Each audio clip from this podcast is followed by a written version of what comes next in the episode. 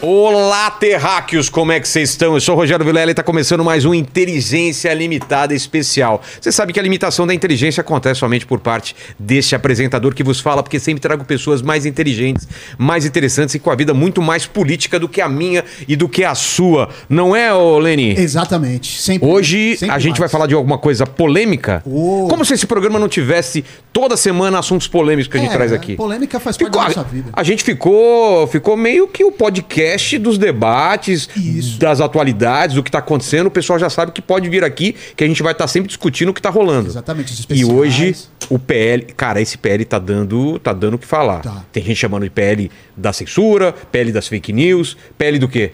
Para você é PL do quê? Eu acredito que é uma PL da censura. E você, Paquito? Cara, de pele eu não gosto de falar muito, porque sempre tem aquela pelinha no dedo. Mano, não. Desliga o microfone desse cara, velho. Que é um assunto sério. Então vamos lá, hoje a gente tem aqui o Arthur do Val e o Orlando Silva. Os dois já vieram aqui.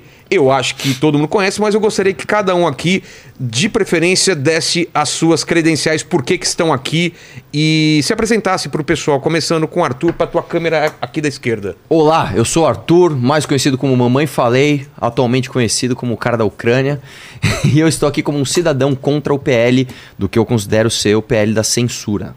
Orlando, tua câmera aquela mais alta lá. E aí, beleza? Eu sou Orlando Silva, sou deputado federal aqui pelo estado de São Paulo e sou um defensor radical da liberdade de expressão e da responsabilidade dessas multinacionais que querem apavorar o Brasil. Então vamos começar isso. Vem cá. Tá aqui o Leni, cadê o Trotsky? É Leni. Não é Lenin. Mas já veio tanto comunista aqui que já tá virando Leni, hein? Ou o Stalin, tem que aparecer desse maluco aí. Toda vez que vem um comunista aqui, já vieram bastante, o pessoal chama você de Lenin. Eles estão me assediando. Agora é fácil, todo mundo é comunista, até o Moro virou comunista. Você vê, agora todo mundo virou comunista. Tá feio pra mim essa história aí. Como vai ser a participação do pessoal? Queremos também a participação com a nossa audiência aí também, né? Isso, exatamente. Ó, galera, você manda um superchat pra gente com a sua pergunta ou com o seu comentário, tá bom? E aí a gente, lembrando que a gente vai tentar ler todos, mas enfim, né? A gente vai pegando os melhores aqui. Aí eu vou pedir pra você se inscrever no canal, se tornar membro, dar like no vídeo e ativar o sininho pra receber as notificações. Pega a pipoquinha, pega o guaraná ou a cervejinha, senta aí porque... E anota, hein? Anota. Tem vários pontos, eu tenho várias dúvidas aqui, vou levantar também, o pessoal vai levantar as dúvidas, mas acho que a gente podia começar tentando definir aí quando que começa o PL... que ano e como que ela tá hoje e ela foi feita para quê? Orlando, quer dar uma geral na PL, no PL? Como que foi que começou essa ideia? Cara, é antiga, é nova essa ideia? Velho, isso aí começou, esse debate começou em 2020. 2020. Começou no Senado.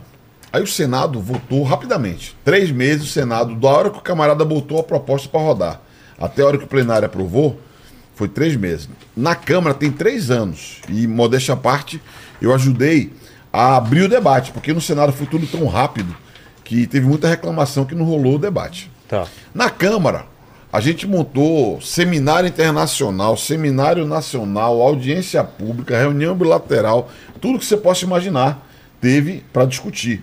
Finalmente teve um grupo de trabalho, até um colega meu aqui de São Paulo, Kim Kataguiri. Conheço. Kim Kataguiri, já ouviu falar? Conheço. O Kim Kataguiri participou do grupo de trabalho e a gente produziu um conteúdo, um texto lá, que não é o que eu penso. Porque o relator, o Arthur conhece do processo de elaboração de lei, nem tudo que o relator, que é o cara que escreve o texto, bota lá é o que ele pensa.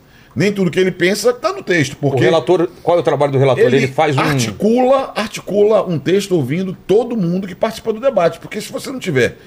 o pensamento de vários deputados... Se for só a tua vontade, não vai passar. Eu vou ter 6 votos, exatamente, que é o tamanho da minha bancada, digamos assim.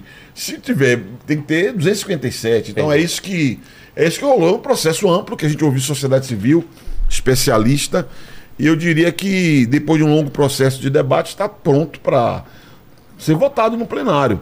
Pode ser feita modificação no plenário, porque os partidos, todo mundo tem direito de fazer mudança, para acrescentar texto, retirar texto. modificar texto. E eu acho que está na hora.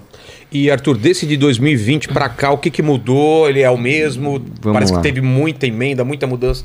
Dê um contexto para nós. Bom, em primeiro lugar, quero agradecer o Orlando de estar aqui. Eu acho que... O que a gente vem pedindo, principalmente quem é contra o PL, é que haja mais debate. A gente tem batido muito essa tecla. Haja mais debate, mais debate, mais debate, mais debate. Então, eu acho muito importante que o Orlando tenha vindo aqui, ele, inclusive, como relator do projeto, para ouvir a outra parte, para que as pessoas finalmente vejam um debate extenso, pelo menos com um pouquinho mais de tempo, além do que a gente vê, sei lá, em CNN, que é uns segundinhos só para cada um, sobre esse tema. Eu já discordo do Orlando, antes da gente até falar, acho que do mérito do projeto, eu acho que a gente tem que falar, inclusive, da tramitação, tá? Eu até peço, assim, pro Orlando, que eu conheço ele, um cara de gente boa, sabe debater, a gente não tá com o cronômetro, então eu vou falando, vou ficar à vontade aqui, eu acho que se o Orlando tá sentindo... você achar que falta mais tempo, isso. É só pedir aqui, a gente concede. Boa. Vou ligar o cronômetro, ó, pessoal, vou ligar o cronômetro aqui, ó. Olha lá, o cara já tá querendo controlar tudo, ó. Porra, já quer controlar o microfone alheio. O cara já tá antecipando que ele vai ficar falando sem parar. Que porra é essa, compadre? Já falou que vai falar. Já é preventivo, mano. Olha lá, aqui é 2 contra 1, se liga. Ó, da última vez que eu falei isso pra você, sabe o que você me respondeu? É que eu tenho muito a dizer.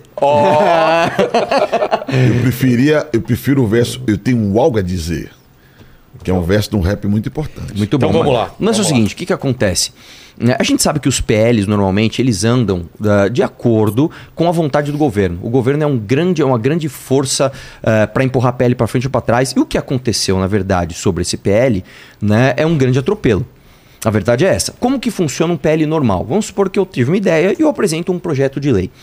Esse projeto de lei, ele passa pela CCJ, Comissão de Constituição e Justiça, para ver se o projeto é constitucional. Ele passa na CFT, Comissão de Finanças e Tributação, para ver se vai dar algum problema ali com tributação, como que vai ser o impacto financeiro, tará. E depois ele passa numa comissão temática, que deve ser ampla e respeitar ali a proporcionalidade dos partidos da casa. Nossa lógica legislativa, ela é uma lógica partidária. Orlando é fogo, bicho. Orlando não é de o cara não caiu agora de paraquedas. O cara é esperto. O que ele fez? Lá vem ele. O que ele fez? Aí, mano. Passou-lhe da manobra legislativa. O projeto não passou na CCJ, só pra gente ter uma ideia. CCJ tem ali em torno de 60 deputados, é isso? O que é CCJ? CCJ é Comissão de Constituição e Justiça. Tá. Depois da CCJ, ele deveria passar na CFT, que tem ali acho que 47 deputados, então aqui nós já estamos falando mais de 100 deputados que o projeto deve passar antes de ir para o plenário. E depois uma comissão temática, ou seja, específica do tema daquele projeto, se é educação, educação, se é, sei lá, é esporte, esporte, não sei o quê, para tratar do projeto. O que ele fez? E o Orlando, como eu falei, é habilidoso, já foi ministro, já foi deputado. O Orlando é... Ele fez uma comissão de trabalho com 13 deputados, com 13 deputados, dos quais 4 eram a favor, aliás, 4 eram contra e 9 eram a favor. Para você ter uma ideia, o projeto, com todo respeito, não é nada pessoal contra você, Orlando, o projeto ele é tão, não vou falar ruim, o projeto é tão polêmico que um autor do projeto, que era o Felipe Rigoni, ele entrou nessa comissão a favor do projeto, ele mudou de lado, cara. Ele falou, não, o projeto é ruim, tô contra. Mas atropelou. Aí você tinha 9-4, você passou até ali 8-5. Né? Passou, foi pro plenário, o texto foi apresentado 5 dias antes. 5 dias antes de ir pro plenário. Tentaram atropelar, e aí, modéstia à parte, o MBL fez um baita trabalho. Tá? Eu tenho várias críticas aos bolsonaristas, mas também se engajaram nessa pauta e não conseguiram um quórum. Aí o Orlando foi lá, habilmente, no microfone.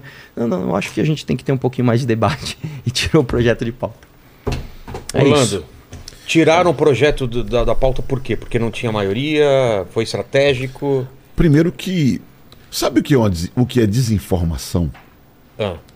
O que é fake news? O que é? É quando você pega um fato e manipula esse fato, distorcendo ele e produzindo uma ilusão para a pessoa que recebe aquela informação. Nós acabamos de ver uma fake news ao vivo, produzida pelo Arthur do Val. Feita agora. Ao vivo. Você, fresquinha. Ó, você viu que eu tava ouvindo ele aqui pacientemente. Porque eu não acreditei no que o Alan tava falando. ele acabou de produzir uma fake news. Por que ele produziu uma fake news? Porque ele foi distorcendo uma série de informações.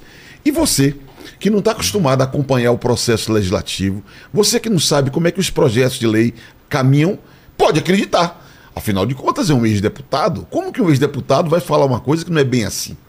Primeira distorção, que eu sou gentil, que eu não vou dizer que ele está... Primeira distorção do deputado Arthur do Val. A composição da comissão não era essa, 9-4. A composição era equilibrada, era metade-metade. Mais da maioria dos deputados nem tinham opinião a priori sobre o tema. Dos 13. Você tinha um deputado do PT? Tinha. Mas também tinha o deputado do MBL. Você tinha um deputado do PSOL? Tinha. Mas também tinha um deputado do PSDB. Você tinha um deputado do... Quem mais? Do PCdoB? Tinha. Mas também tinha deputado dos republicanos. Aliás, o presidente da Frente Parlamentar Evangélica, que participa muito dos debates, também estava lá. Então veja que não é primeira fake news do Arthur do Val. Era uma composição que tinha as várias correntes presentes na casa. Segundo, não é a primeira vez, nem é a habilidade do deputado Orlando Silva, que fez criar um grupo de trabalho. O GTs, neste momento, se debate a reforma tributária, que é uma das medidas mais estruturais para a economia brasileira, num grupo de trabalho. E está rodando. Mas como quando tem interesse econômico, que a turma está achando bacana, ninguém reclama do tal grupo de trabalho, certo? E terceiro, ele não falou que na Câmara dos Deputados tem um regimento. Como é que funciona a Câmara? O regimento fala as regras de funcionamento da Câmara. E lá no regimento tem um mecanismo chamado requerimento de urgência. O que é isso? É um pedido que foi feito pelos líderes, pela maioria dos líderes, que não são exatamente liderados pelo Orlando Silva, esse que vos fala, que é de uma bancada de 7 deputados. A maioria dos líderes apresentou a proposta para que o texto vá direto ao plenário. E 228 deputados votaram favorável, 192 votaram contrários. Ou seja, já não está no âmbito, já não é uma questão do Orlando Silva, nem do partido Orlando Silva, é uma questão que envolve o apoio da maioria dos deputados que se manifestaram quando foi votada a urgência. Então, nesse sentido, em alguma medida eu estou brincando contigo, falando de fake news, mas nesse sentido, é uma posição que teve maioria quando foi colocada em exame na Câmara dos Deputados. Então, é daí que está. E acho que o problema de 5 dias... Mano, pergunto para você, o que faz um deputado que tem um salário que tem as assessorias que tem? O que faz um deputado que durante 5 dias não dá conta de ler um projeto de lei? Se o camarada durante 5 dias, com toda a assessoria que tem, com o salário que ganha, se o cara não der conta de ler um projeto de lei com 62 artigos, pelo amor de Deus. Vamos lá, Orlando, eu tô falando que o homem é habilidoso? É... Ele tá dizendo aqui que não, 5 dias é mais do que o suficiente para um deputado... Primeiro ele disse que dos 13... Não, calma, eu vou na ordem reversa. Tá bom. Ele falou que não, 5 dias é o suficiente para o cara ler um projeto. Realmente, apesar do projeto ter 110 páginas, né? Ele começa lá na página 40 e pouco. Não, porque... é o relatório. Que é, o relatório é para ilustrar o quê? Que quem participou. Eu botei lá todas as audiências. Cometem 40 páginas só disso. Claro, a turma fala, não teve discussão. Eu tenho que botar quem participou da discussão, porque os cabas esquecem. O Telegram participou, não participou porque não quis, foi convidado. O Google participou, então, mano... É importante que a sociedade saiba. Debate teve. O que tem é que quem é contra o mérito, o conteúdo da proposta, não quer votar. Aí fica procrastinando. Não. Então vamos lá, Orlando. Desculpa, o teu argumento foi... Um deputado, o que ele faz que em 5 dias ele não consegue ler um projeto? Eu concordo com... Assim, em gênero, número e grau com você.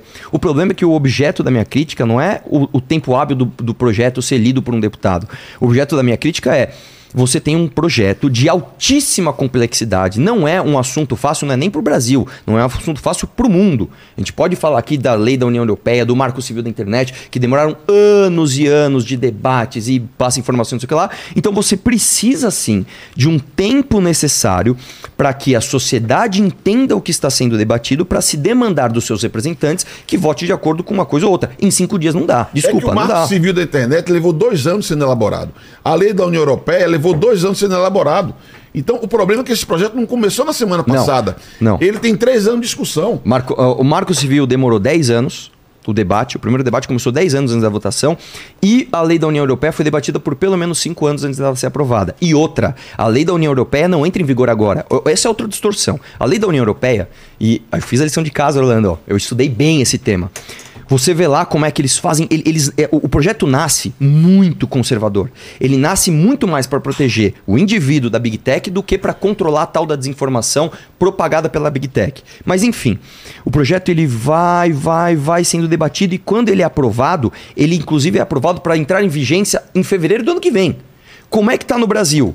Você fez esse grupo de trabalho de 13 pessoas e nós podemos, se eu tô com a lista aqui de cada deputado, a pessoa pode dizer aqui se acha que o deputado se tava meio a meio. Vamos Calma, deixa eu completar esse meu argumento aqui, depois nós vamos pro próximo. O que que acontece? O debate aqui no Brasil, o texto foi apresentado 5 dias antes. Volta. E sequer, você apresenta o projeto antes e você sequer tem tempo de adaptar as nossas instituições para vigência, porque a vigência é imediata. Isso não aconteceu em lugar nenhum do mundo, cara. Vou pegar o texto aqui e vou te falar quando que é a vigência imediata. Então, tá. Explicar para você que está nos acompanhando. Na elaboração de uma lei, tem um termo chamado vacatio legis, que é o tempo de duração que vale da publicação da lei até a sua vigência plena. Nesse tema aqui, você tem artigos de vigência imediata e artigos de vigência com prazo determinado. Então Sim. Não é tudo imediato. Tem tudo coisa bem, que tem que ser imediato. Tudo bem. Não, tudo bem não. Mas, é outra fake news. Porque você tem artigos de vigência imediata e artigos que têm um prazo para vigência. Então tem. Então, o que você está me dizendo é, realmente, existem artigos que foram apresentados 5 dias antes da votação para vigência... pela metade, hein, mano? Vamos lá, Orlando, concorda comigo ou não? Sem fake news. Olha lá, calma, Orlando. Você concorda comigo que você apresentou um texto 5 dias antes dele ser votado, que existem artigos que vão ser vigentes a partir da data da votação? Da publicação. Comigo? Uma lei só vale após a publicação. Essa lei voltará ao Senado.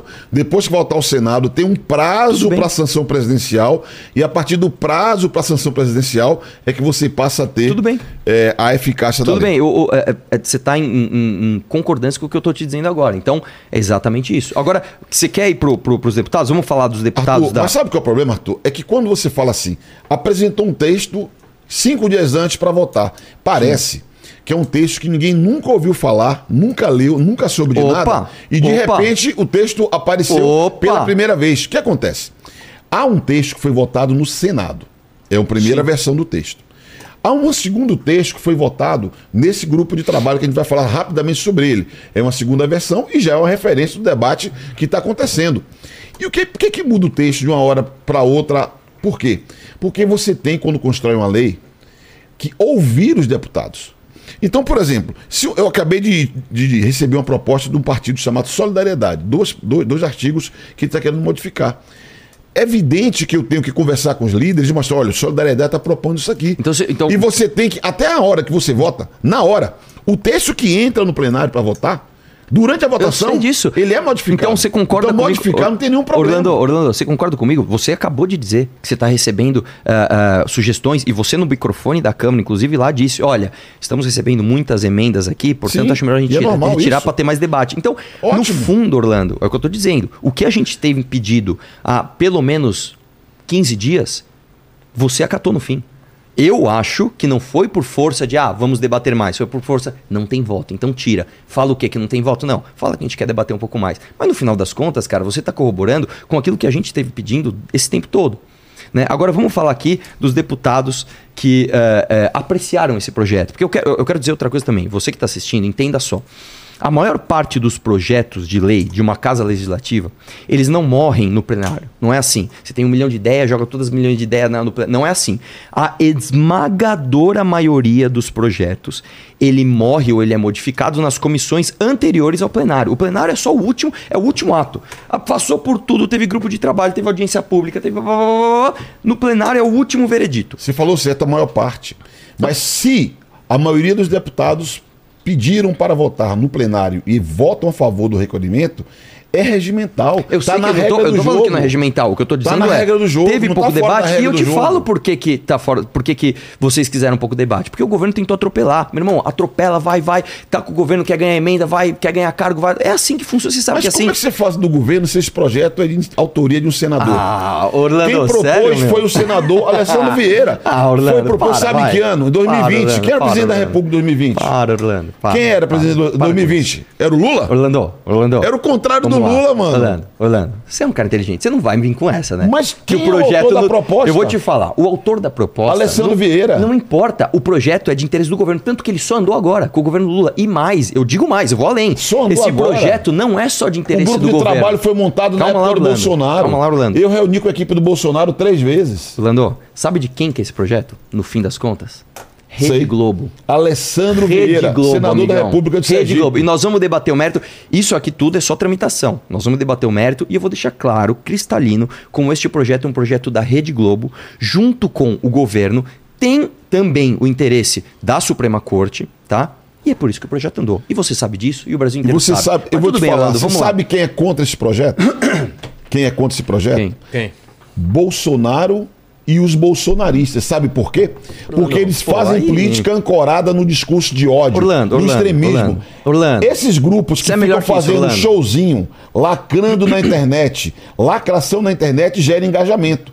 Engajamento gera, de um lado, bolhas em que fica enclausurado as pessoas e a partir daí a monetização com a exposição de publicidade e gera voto. Tem assim, um deputado fazendo lacração na internet para ganhar voto.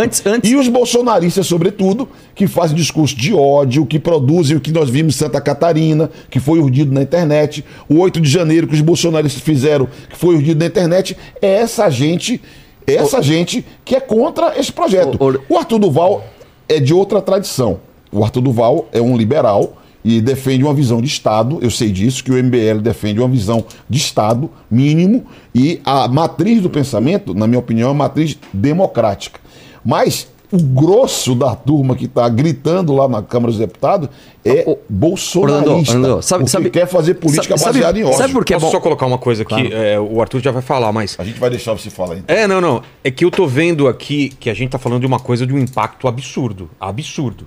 Que vai atingir todo mundo. Tanto que está falando de interesse de Globo, interesse de governo, interesse de bolsonarista. Então, assim, você não acha, Orlando, que era para ter uma discussão um pouco maior e fazer com mais calma isso? Porque me pareceu também, por isso que eu estou achando, me pareceu um pouco apressado de vamos fazer rápido, porque não deu tempo da gente discutir essas coisas. E aí, eu não sei se agora a gente deixa mais para frente, o que tem acontecido com o Telegram e com o Google e com essa decisão de tirar as publicações e tudo mais. Isso eu acho que é melhor a gente deixar um pouco mais para frente. Mais para frente, sabe quantas vezes eu reuni com o Google? Dezenas. Com o Telegram, dezenas. É porque você... Não é obrigado, você aí está me acompanhando, é obrigado a acompanhar no detalhe, mas, Orlando, o andamento de vários projetos. O que eu tenho visto é que o pessoal falou que teve muita emenda, muita mudança de última hora. Não mudou muita coisa, não tem que ter um tempo para assimilar. Não mudou a essência. Por exemplo, eu li o PL, eu não sei se foi a última já, porque eu não sei se mudou depois. Mas entendeu? Sabe o que acontece? É curiosa essa crítica. Alguns falam, mas muda o texto. Eu falo, porra, é normal, se você não mudar, para que você vai conversar com as pessoas? Conversa, se você faz mudando, uma proposta... A pessoa faz uma proposta. Se você não pode mudar, então para que conversar? Orlando, você tem que ter abertura para mudar. Agora, atenção, última observação de passar para o Arthur. Atenção. Do que menos se fala é do texto. Quando o colega falou assim, isso é o PL da Globo. Falei, cadê? Mostra aqui no texto. Isso aqui é para dar censura. Cadê? Mostra no texto. Eu vou mostrar aqui uma mensagem que eu recebi essa semana. Daqui a pouco eu mostro, eu vou achar aqui. Eu fiquei muito impressionado. Uma mulher falou assim para mim, vou lutar com todas as minhas forças para impedir a votação desse texto que queria censura. Eu nunca tinha visto ela, não conhecia, estava o número dela. Eu li para cá, ó, boa tarde. Se a senhora mostrar para mim onde é que está o texto que aponta que queria censura, eu retiro imediatamente. Ela falou assim, eu li no texto. Eu falei, a senhora leu o texto? Eu li no texto. Aí eu mandei o texto para ela, ela falou, não. Eu li no texto que o Telegram mandou para mim. Falei, para. Orlando, vamos lá. Eu quero debater o texto, o mérito, artigo por artigo, estou pronto. Orlando, o bom de debater com o relator é que eu espero que a gente não vá ficar entrando em campo ideológico, né? Não, liberalismo, isso. Não, eu tô te preservando, porque você não é um bolsonarista. Cara, você mas vamos lá. Mas eu sei, Orlando, mas você tá usando uma tática, cara, até pobre de debate, que é aquela parada do Felipe Neto. Quem é contra é bolsonarista.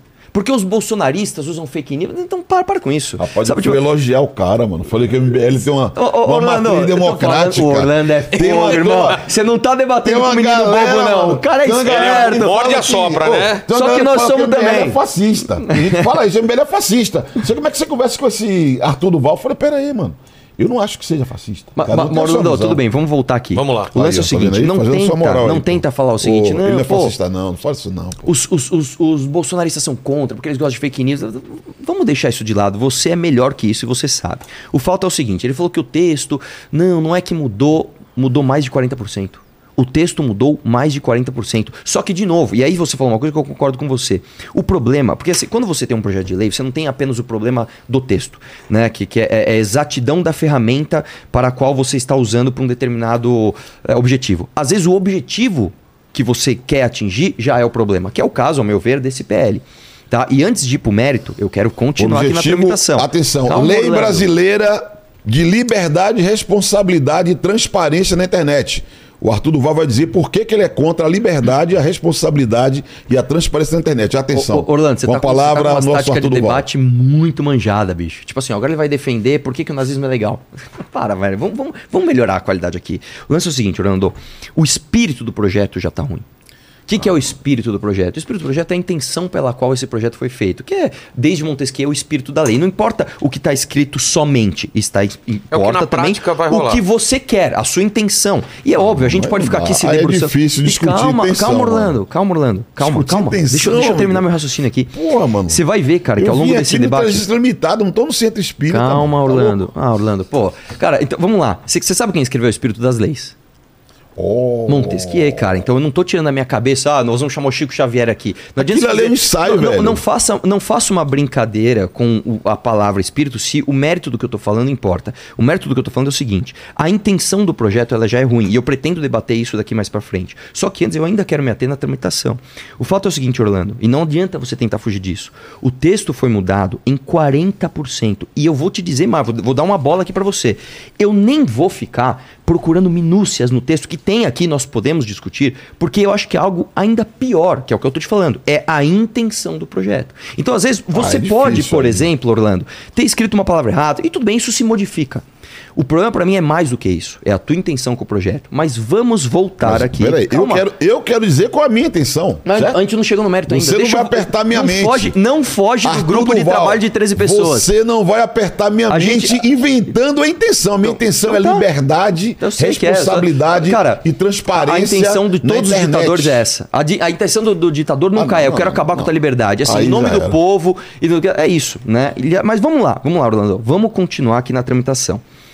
Vamos lá, uma tramitação normal. Você passa pela CCJ, 60 deputados, aproximadamente. Finanças, 47. Nós estamos falando mais de 100 deputados. Depois, você vai para um grupo de trabalho amplo, com vários deputados discutindo e modificando o texto. Calma. Isso não é tramitação da Câmara dos Deputados. Calma, Orlando. Você está falando uma coisa errada, é fake news. Tá bom, depois você confere lá e vê se não é assim que funciona. O grupo de trabalho que o Orlando diz que era o suficiente para... representar as vontades da sociedade no projeto era composto por... Vamos lá. Felipe Baus, PSL, contra. Sóstenes, DEM, contra. Felipe Poit, do Novo, contra. Paulo Eduardo Martins, contra. Ó, você tem 4 contra. Vamos agora nos outros que eu estou colocando como a favor. E no final a gente tem a votação para dizer quem está mentindo. A presidência, Bruna Furlan, do PSD. Neutra. Parceiraça sua. Neutra. Não, grande deputada. Extraordinária deputada. Parceiraça sua. Presidente de várias funções importantes. Joga junto contigo. Uma deputada que se colocou neutra. Não, tô te ajudando, porque senão... Então vamos continuar. Vamos lá. Silvio Costa, Republicanos. Gustavo Frutti, PDT. Republicanos, que é um partido que, inclusive... se manifestou contrariamente à proposta. A gente vai falar disso aqui. É plural. A tua manobra foi... Republicanos. Ó, tua manobra... para tentar virar os republicanos foi genial. E nós vamos trazer ela aqui. Gustavo Frutti, PDT. Lídice da Mata, PSB. Luiz Irondina, PSOL. Natália Bonavides, PT. Rui Falcão, PT. Orlando Silva, PCdoB. Pronto, ótimo. Orlando, pô, bicho. Orlando. Tá Orlando. O Silvio Costa. Qual a pessoa do Silvio Costa? Não sei. Do Republicanos. É que ele é um ator. O Mamãe Falei é um ator. Deixa eu falar pra você. O Mamãe Falei, ele é um ator. Aí ele traz uma lista. Ator ruim, né? Você não é obrigado. Você não é obrigado a conhecer o nome de todos os deputados do Brasil, certo? Claro, eu trouxe aqui pra você ver, pô. Você não é obrigado a conhecer todos os partidos do Brasil, certo? Aí chega aqui o Mamãe Falei, que é um ator. Olha, meu Deus, a Tica. Isso aqui é da direita. Oh, de novo. Isso aqui é da esquerda. Esquerda, esquerda, esquerda, esquerda. Para, mano. Ele quer te iludir. O fato é o seguinte. Não tem 228 deputado tonto que vai seguir o que Orlando Silva, bonitinho, vai mandar. Para. É risível. O que tem é líderes, na sua maioria, favorável a votar um texto. E para mim, sabe qual é? Mudou 40%, você sabe que pode, no plenário, mudar 60%. Ninguém tá falando que não pode, Orlando. 70%. Então, ó, falar pra você. Eu não tô falando que não pode. Na falta de argumento, na falta de argumento para discutir o mérito da proposta, você vê que até agora, não, é um processo, é pra cá, é pra lá. Na falta de argumento para discutir o conteúdo, ele fica discutindo como é que foi o passo A, passo B, passo C. Não conhece o regimento da Câmara, que prevê o mecanismo de requerimento de urgência que vai direto ao plenário. Está tudo dentro da regra. Tá, Orlando, tudo eu não tô está previsto na regra da Câmara dos Deputados. Vamos lá, Orlando, em nenhum momento eu disse que não está previsto. Estou esperando ele falar sobre o mérito. Vamos esperar. Não, calma, eu ainda tenho mais uma coisa ainda para dizer. Que horas ele vai falar sobre a proposta objetivamente? Nós temos, cara, eu tô com tempo. Você tá com tempo? Temos tempo, até às 6 horas da tarde. Então vamos embora, Orlando. Eu tenho que fazer, eu tenho que trabalhar, né, mano? Eu tenho que trabalhar, né, mano? Não fuja. A gente vai falar do mérito. Mas mais do que isso, eu ainda tenho mais uma coisa para falar da tramitação. Você acredita, bicho? Liguei o cronômetro. Você acredita? Vamos lá. Orlando, olha só, a tramitação é muito importante, justamente porque o ponto da minha crítica não é somente ao mérito que eu tenho, mas você não tá falando com um liberbobo aqui, que eu vim, isso aí é um avanço do Estado sobre os indivíduos, não, você não vai vir falar com cara de jargão. Eu quero inclusive incluir na preocupação deste debate as pessoas que não só estão preocupadas com o mérito porque já conhecem o projeto, mas das pessoas que também não estão muito sabendo o que está rolando. O que vocês fizeram? Depois que esse projeto passou nesse grupo relevantíssimo de 13 pessoas, onde tinham 4 pessoas contra... Muito obrigado, Orlando. Muito obrigado pelo relevantíssimo. Calma, calma. O que vocês fizeram? Vocês tentaram fazer uma primeira tentativa de urgência, que é passar pela urgência, que é um trâmite normal, onde você precisa de maioria absoluta. Você precisa lá de 257 deputados dizendo, nós queremos debater este projeto por menos tempo, porque ele é urgente. Eles tentaram passar isso, não conseguiram. Por quê? Calma, Orlando. Por quê? Eis que a pergunta que não quer calar. Por quê? Quem pediu que formássemos a maioria naquele momento? Quem? Quem? Raimundo Nonato. Jair, Messias, Bolsonaro, Eduardo Bananinha e Companhia Limitada. Porque ali, as garras do governo, a ameaça de demitir representantes de partidos que votassem favorável àquela proposta. O próprio Bolsonaro, creia. Ok, o Bolsonaro ligava para o líder, ok, tem que votar contra, ok, ou então você tá liquidado, não vou pagar suas emendinhas. Então, peraí. Vou concordar com você. Nosso líder aqui se vinculou ao que há de pior na política brasileira. Vou concordar com você, hein? Orlando, vou concordar com você. No início desse debate eu fiz uma afirmação, que o projeto só passou porque o governo quis. Você acabou de admitir que a influência do governo sobre a Câmara é gigantesca. Você acabou de admitir o meu primeiro argumento. O projeto não interessa. Não passou o projeto, deixa eu terminar uma frase, poxa. Não passou o projeto. Porque nem assim, nem o Lula pagando emenda do Bolsonaro, do orçamento secreto do Bolsonaro, conseguiu. A inabilidade desse governo tá tremenda. Mas calma, que eu não quero... O Lula não tá pagando emenda. Calma. A turma quer que o Lula pague a danada da emenda. Orlando, não vamos fugir do tema. Nós não podemos falar aqui de mérito que eu quero falar. Nós vamos falar de governo do Lula. Nós vamos falar de tudo que você quiser. Mas vamos ainda, que eu quero espremer o pano aqui, ó, na tramitação, mano. Tá calma, aqui o cronômetro até agora não falou nada sobre o mérito. Bom, proposta que é boa. Eu não falei ainda. Eu tô falando. Eu vou falar em seguida. O que eles fizeram? Ele acabou de admitir que realmente o governo é um peso gigante na balança. Beleza, tá aqui admitido pelas próprias palavras do meu debatedor, que é um debatedor muito inteligente, inclusive. Vamos lá. Tentou a primeira tentativa, trâmite normal, não conseguiu. Calma, deixa eu terminar. Tá vendo? Eu não posso me mover, cara. Calma. Eu tô que nem você, querendo controlar teu microfone. Vamos lá. Ele tem que saber, ó, fala o que eu preciso. Calma, baiano, deixa o Arthur. Baiano nervoso nasce morto. Ele não sabe disso, meu Deus do céu. Muito bom. Sou baiano, posso falar. Eu falo, os caras falam, vai lá, destrói aquele comunista. Irmão, Orlando Silva não é qualquer um, cara. Orlando Silva é difícil, cara, é embaçado. E olha que eu nem tomei um gole aqui ainda, hein, mano. Se quiser, tamo aí. Aí, ó. Vamos lá. Segundo os ensinamentos do Lula, né? A última vez que eu dei um presente pra ele, ele recusou. Só pra deixar claro, eu dei o meu número, que era o 51, pra ele não quis tirar foto com o meu presente. Eu tirei foto com o teu, com o capital do Karl Marx. Mas vamos lá. Mas é que o 51 é uma cachaça muito ruim. Eu gosto de cachaça boa. 51 é ruim demais. Tem uma boa aí. Mas vamos lá. Deixa eu continuar o argumento aqui. Vamos lá. Aí eles tentaram uma segunda vez. Desta vez, ele foi muito mais inteligente. O que, que eles fizeram? Eles fizeram uma tramitação, que é um regime de exceção. Esse regime ele é tão excessivo que você só pode usar ele 2 vezes numa legislatura. Eles queimaram uma dessas com esse projeto, onde você passa um requerimento de urgência e você não precisa da maioria absoluta, 257 deputados. Você precisa da maioria dos votantes. O que aconteceu? Eles conseguiram passar a urgência. Então, de novo, Orlando, só para finalizar... Não estou falando que isso foi contra as regras. Eu estou falando que você fez uma manobra regimental inteligentíssima, porque você é um cara inteligente, você é macaco velho, Orlando, já foi ministro, já foi deputado. Orlando sabe manobrar aquela casa, Orlando sabe manejar o sistema, ainda mais com o presidente do lado. Câmara, se eu tivesse essa capacidade toda... Rapaz, eu imagino, vou botar Arthur pra ser o líder da minha campanha, mano. Campanha da presidente da Câmara, hein? Vamos lá. O que, que eles fizeram? Só pra encerrar aqui. O tempo tá passando. Vamos encerrar aqui na tramitação. Então, o projeto que era pra passar por todas essas comissões, ser analisado por centenas de deputados antes de ir pro plenário, não só, calma, Orlando, passou só por 13, como também... Vai virar um meme isso aqui. Calma, Orlando, vai virar um meme. Pô, equipe, você não deixa eu terminar uma frase, calma, Orlando, cara. Vai virar um meme de hoje, hein? Você não deixa eu terminar uma frase? Agora, o lance é o seguinte, cara. O lance é... Depois de ter sido apreciado só por 13 deputados, vocês foram para o plenário, ainda com uma manobra ultra rara, que é a exceção de urgência com maioria dos votantes, e aí vocês conseguiram passar a urgência e ainda assim perderam no mérito. Então, o que eu quero com tudo isso? Mostrar que, antes até de analisar o mérito, que agora nós vamos para o mérito, a tramitação foi injusta. Independente do que se ache do mérito, a tramitação do projeto não foi adequada ao tamanho de sua importância. Ponto. Finalizei o mérito. Vamos lá. Agora, gostou da tramitação? Desculpa. Eu tô vendo o Arthur do Val falar, eu só lembro da minha infância. Quando eu era moleque, criança...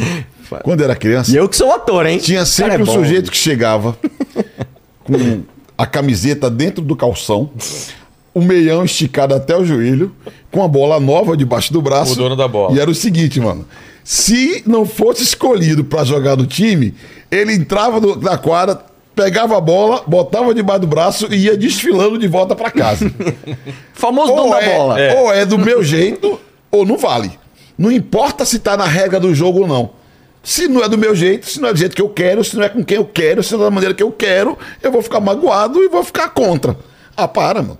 Esse regimento é feito para organizar processos, como no caso da Câmara dos Deputados. Tudo que ele falou, coube no regimento, coube. Se coube, tá valendo, tá funcionando. Então eu não fiz fake news dessa vez. O importante é que a fake news não é uma mentira.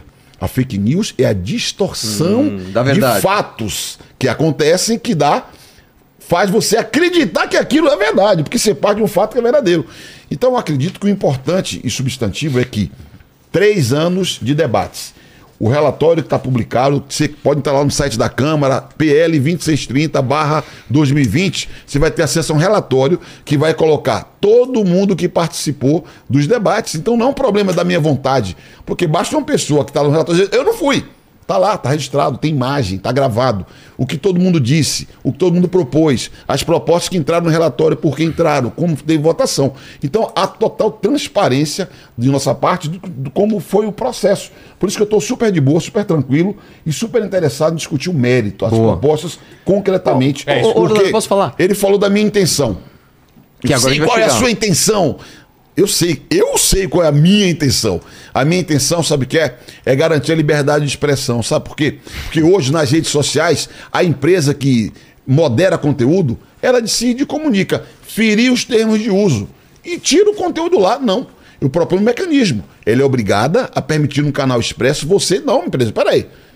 Eu não feri termo de uso nenhum. Eu quero que mantenha minha publicação. Isso é o usuário, é a própria pessoa. Posso concordar com ele? É a própria pessoa defender a sua liberdade de expressão. Eu não quero que o partido A, B ou C seja defensor da liberdade de expressão de ninguém. Eu quero que cada um tenha um direito. Eu próprio quero defender a minha liberdade de expressão. Então nós temos que estimular que o cidadão ele próprio tenha consciência, responsabilidade, e a ele caiba defender sua liberdade de expressão. Não vou transferir para terceiro, mano. Isso aí é errado. Essa tutela da liberdade de expressão, isso sim, eu concordo com você, que gera regimes autoritários. Quando alguém acha que é ele que vai proteger a liberdade do outro. Não, não.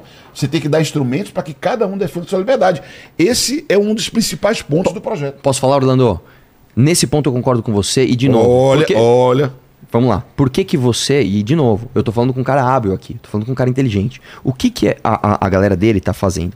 Eles pegam uma série de conceitos que o mundo inteiro concorda. Isso não é eu...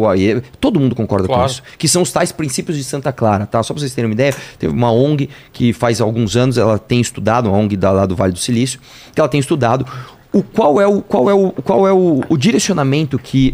a regulamentação de redes deve ter ao redor do mundo. E eles chegam em alguns consensos que são muito claros, e eu concordo com o Orlando nisso. Então, por exemplo, eu posso citar assim, infinitos exemplos de quantas vezes eu, que trabalho com internet, fui vítima de plataforma, mas inúmeras vezes. Os caras tiram teu conteúdo do ar e não te dão direito de resposta, não te dão teu conteúdo. Você não sabe por quê? Você não sabe por quê. Nesta parte, nós concordamos, Orlando. O problema não está nessa parte. E você vê que o Orlando ele é tão habilidoso que ele fala, eu quero defender tua liberdade de expressão. E ele se limita a falar desta parte, que é a parte que todo mundo concorda. Qual é? Onde que eu discordo? Exatamente, onde dele? É o problema? Quando ele extrapola.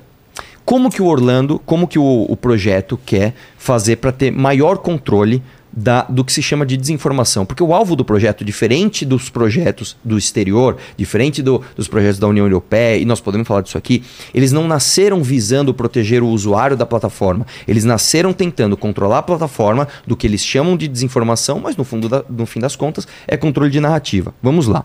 O que o projeto faz? Ele é um absurdo. Você tem aqui basicamente dois regimes, tá? De takedown, que se chama, que é de retirada de conteúdo de internet.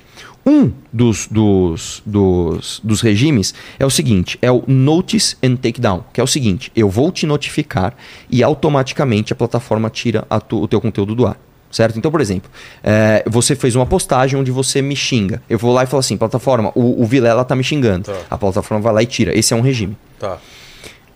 O Marco Civil da Internet, que foi um bom projeto, nós podemos falar disso, que foi debatido por 10 anos, que passou no governo Dilma, inclusive, que o relator era o Morlon do PT, que o opositor era o Mendonça Filho, eu não lembro quem era o líder da oposição, reconheceu que o projeto era bom. O Marco Civil da Internet, no seu artigo 13, se não me engano, ele diz o seguinte... Nós somos um país que tem muitas notificações de retirada de conteúdo, nós somos o 5º do mundo. Este modelo, este regime de notice and takedown não é bom. Vamos trocar para o segundo modelo, que é o judicial notice and takedown. Ou seja, quem vai decidir se aquilo é ou não é um conteúdo adequado para estar nas redes? Um juiz.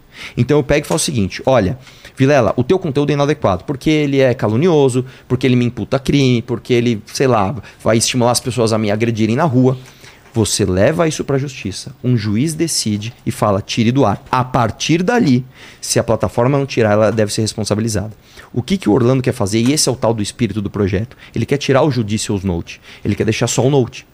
E aí, meu irmão, aí é terra sem lei, porque eu vou ficar o dia inteiro procurando as publicações dos meus oponentes, e a tua galera também vai fazer isso comigo, para ficar denunciando e as plataformas vão tirar, porque o projeto, e aí eu não quero ficar entrando em minúcia de texto ainda, ele fala em conteúdo potencialmente legal. Se você é uma plataforma, você fala, meu, esse conteúdo é ou não é potencialmente legal? Não, via das dúvidas, eu tiro. Esse é o ponto que o Orlando... Então, o Orlando... Porque a gente trabalha com conteúdo. Só para concluir aqui... A plataforma, ela vai se antever, porque ela não quer tomar multa. Só para concluir aqui... Ela vai começar a derrubar conteúdo pra caramba. O Orlando levantou uma bola que eu concordo. Que o mundo inteiro concorda. São os princípios de Santa Clara. Você precisa de mais transparência, você precisa de ter acesso a recursos. Santa Clara é um local na Califórnia onde essa ONG fez esse estudo. Santa Clara clareou. Como é que é o... Pode chegar. Enfim, esses princípios de Santa Clara, nós estamos juntos. Eu dou a mão pra você e eu posso falar, Orlando. Nós vamos junto falar pro Google. Ó, Google, aqui tem regra. O problema é o que você tá extrapolando. Agora, ó, vocês viram que eu acompanhei atentamente o que ele falou. Exato. Ele falou rápido, meio envergonhado, que ele concorda com a criação de um devido processo para que o próprio usuário conteste uma moderação da plataforma digital. Isso eu escrevi no texto, para que você que está acompanhando, para que o Vilela, para que qualquer um que tenha um conteúdo retirado pela plataforma possa diretamente, de modo expresso, rápido, contestar essa moderação de conteúdo. Ele está com vergonha de dizer, mas o que ele com vergonha falou é que ele apoia o devido processo da moderação de conteúdo. Então é um ponto bom. O segundo ponto que ele falou, Vilela, isso é o centro do debate. É a coisa mais importante que nós temos para tratar sobre esse projeto de lei. É o segundo aspecto que o Arthur levantou. Hoje, você responsabiliza uma plataforma digital se ela não cumpre uma determinação judicial de retirar o conteúdo. Ponto. Sim. Isso é uma coisa, ok. Hoje, só hoje, o artigo 19, viu, Arthur? É o 19 o artigo. O artigo 19 do Marco Civil, não é o 13. O artigo 19 do Marco Civil só prevê essa hipótese. Hoje em dia. Hoje. Já vigente isso. O que é que nós estamos introduzindo? Duas novidades. Alterando o regime de responsabilidade das plataformas. Está mudando? Tá. Está mudando? Sim. Primeira mudança. Quando rolar grana, quando a plataforma receber dinheiro, ela receber dinheiro, quando a plataforma digital faturar, ganhar um dinheiro para levar uma mensagem mais longe, ela é responsável por danos causados por aquela mensagem que ela ganhou dinheiro. Porque não é razoável. O Orlando Silva, o que o Orlando Silva publicar na rede social dele é problema do Orlando Silva. Se ele será responsabilizado por qualquer dano que produzir o que eu publicar. Eu sou responsável. Agora... Não a plataforma? Desculpa. Não. Veja, só não a plataforma. A responsabilidade é do usuário quando ele fala. Mas, se a plataforma ganha um din-din, ganha um capilé, ganha um dinheirinho para levar aquela mensagem mais longe... Se aquela mensagem produzir dano, ela é corresponsável. Eu estou propondo essa mudança mesmo. Eu assumo. Então, mas eu acho que se rola grana... Quando você fala, fez um vlog, fez um debate, alguma coisa... Como aqui? Eu sou responsável por tudo que eu falar. Então, mas a plataforma está colocando anúncio aqui no que você está falando. Entendeu? Não, mas não é sobre isso não. É sobre impulsionamento. Então, mas ela está colocando anúncio. Ela e você estão ganhando dinheiro com isso. Não, eu queria ganhar um dinheiro, eu vou ganhar um... Não, mas eu tô falando assim, se você fizer um vlog, colocando tua opinião, aquilo vai estar monetizado. Para você, no modelo do YouTube, por exemplo, o YouTube fica com uma parte e você com outra. Ela pode ser penalizada porque ela tá ganhando também com o que você tá falando? Pode, entendeu? O projeto extrapola para isso, sim. Quando tiver impulsionamento. Mas o que é impulsionamento? Sem impulsionamento também.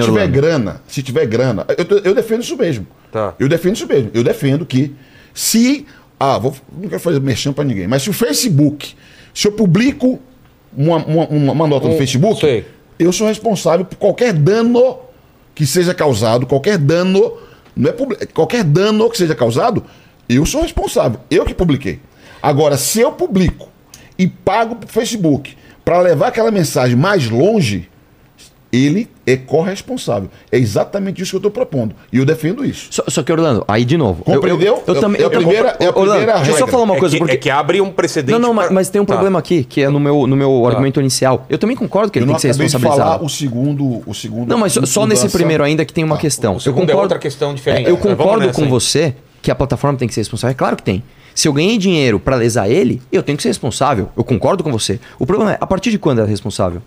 A partir do momento, no caso do impulsionamento, quando ela assinou o contrato. Exatamente. Então, o que eu tô falando... A qualquer tempo, que ela está ganhando, ela está faturando. De novo, você está tirando a decisão de um juiz. Você está colocando o seguinte, olha, qual que é o problema? Que é o seguinte, você faz assim, qualquer conteúdo que seja potencialmente ilegal. Então eu vou dar um exemplo para você. Hoje, o STF, por exemplo... Não, você está mudando... Calma. Eu falei que são duas mudanças no regime de responsabilidade. Vamos no primeiro Você está mudando. Você está falando do outro. Eu nem falei do outro, qual é?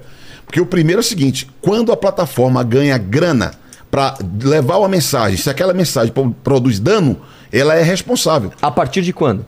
A partir da hora que ela foi contratada, antes da decisão judicial. E qual que é o problema disso? Aí eu vou te contar. É que eu não acho justo que a empresa ganhe um dinheiro, publique um conteúdo, esse conteúdo cause um dano e ela não seja responsabilizada. Vamos lá. Eu entendo o que você está falando. É um eu concordo com você. Só que você é contra isso. Não, eu não sou contra. Orlando, eu falei 20 vezes que eu concordo, cara. Ó, a segunda vez que ele concorda, tá bom? Mas eu não tenho vergonha em concordar com você, como eu estou dizendo, nos princípios que todo mundo concorda. Inclusive, a plataforma tem duas exceções somente tá? Para o notice, judicious notice interdital, que é, não tem os judicious, que é nudez não consentida e direito autoral. Isso que, inclusive, tá? É um absurdo que as plataformas fazem com a gente por causa de direito autoral, mas eu vou chegar lá depois. Por que que a plataforma ela pula essa parte? Número um, porque a notificação é muito grave. E segundo, porque a inteligência artificial, por ser algo binário... Então, por exemplo, você põe uma criança nua numa foto. Obviamente, a inteligência artificial consegue, de forma binária, identificar isso é ou não é e derruba. É. Direito autoral, a mesma coisa. E já assim, ó, antes do seu PL já passar, isso já acontece e já tem muito erro. Eu vou dar um exemplo pessoal que já aconteceu comigo. Uma vez, eu fui publicar uma crítica à Anitta. E eu peguei uma foto do Instagram da Anitta, onde ela tá de biquíni, em cima de uma bicicleta, e pus no meu Instagram. Eu peguei a foto do Instagram dela, coloquei no meu Instagram a mesma foto, e a minha conta foi notificada por nudez. A mesma foto. Por que que a minha sim, a dela não? Porque, claramente, a Anitta não tem tanto hater quanto eu. A hora que eu postei, a galera foi lá noticiar, a inteligência artificial, de forma errônea, identificou uma nudez ali não consentida e tirou a plataforma. Se antes do teu projeto, em algo que é binário, nós já estamos tendo esse problema, pergunto a você, se eu patrocinar um vídeo, Orlando, dizendo que o impeachment da Dilma não foi golpe. E aí? E aí? Não acontece nada. Quem disse que não acontece nada? Se o presidente está falando que foi golpe sim, e a gente pode considerar um golpe, um atentado contra... Não, peraí. Um atentado contra o Estado Democrático de Direito. Um golpe é um golpe. Um golpe é contra o Estado Democrático de Direito. Como é que você vai fazer para a plataforma? Você percebe que... Nós não vamos evoluir porque eu quero debater o mérito. Eu falei, eu estou alterando o regime de responsabilidades, introduzindo dois mecanismos. Eu estou trazendo para você, tá, Orlando, indo para outro lugar. Então eu vou te explicar. Desde 1949 existe uma lei no Brasil, que é a lei que prevê o impeachment. A presidente Dilma sofreu um processo de impeachment. Impeachment, você lembra, quando é afastado o presidente, é julgado no Senado. Se o Senado mantiver o afastamento, ela é destituída. Collor foi destituído, Dilma foi destituída. É evidente que narrativa política se monta. Alguns vão defender. Foi um processo democrático, foi um processo antidemocrático. Mas não tergiverse, porque isso é opinião política. O presidente Lula tem uma opinião diferente do MBL. O Lula considera que ali houve um golpe político, certo?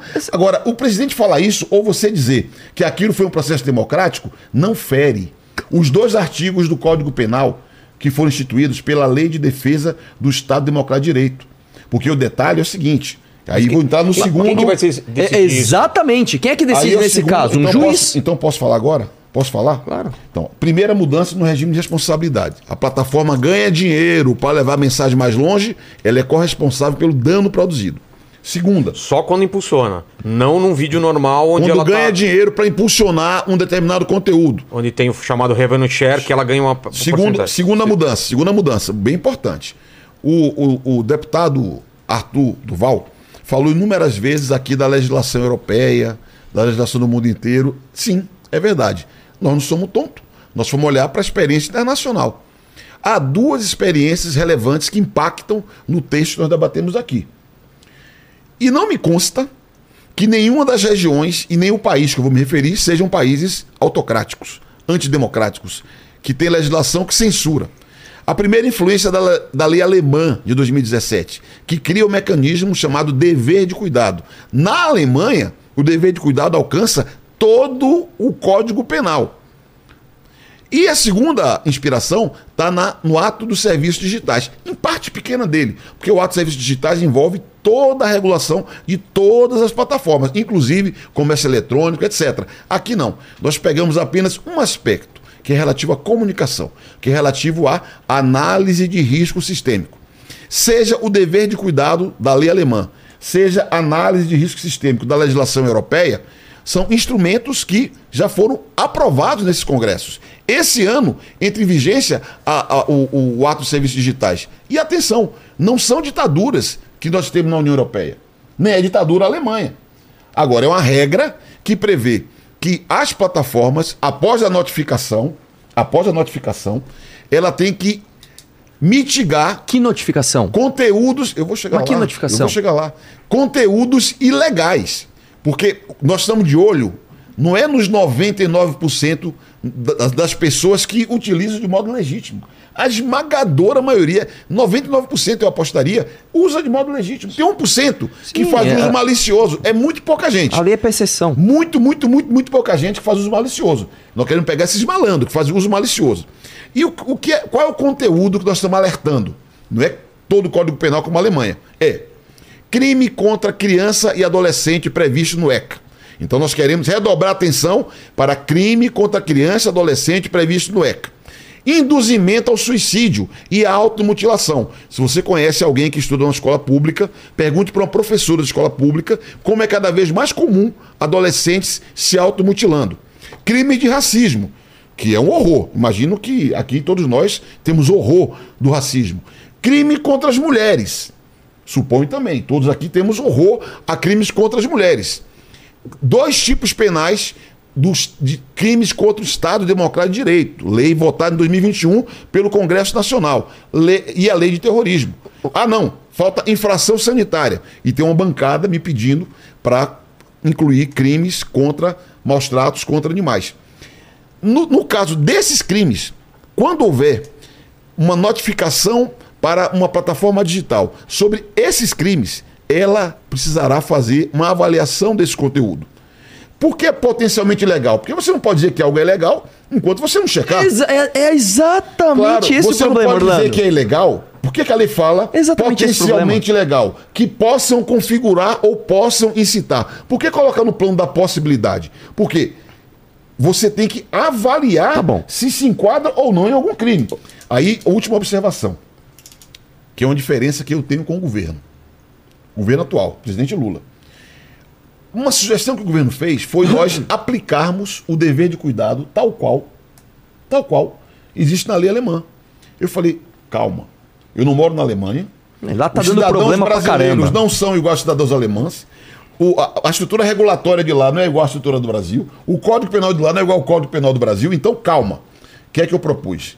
Ao invés de você exigir das plataformas que elas próprias sejam responsabilizadas pela notificação de um usuário, de 2, de 10, de 100, que ficaria ao arbítrio, imagina, igual o Arthur falou, bota lá uma turma ali o tempo inteiro simulando notificações, você vai criar um problema.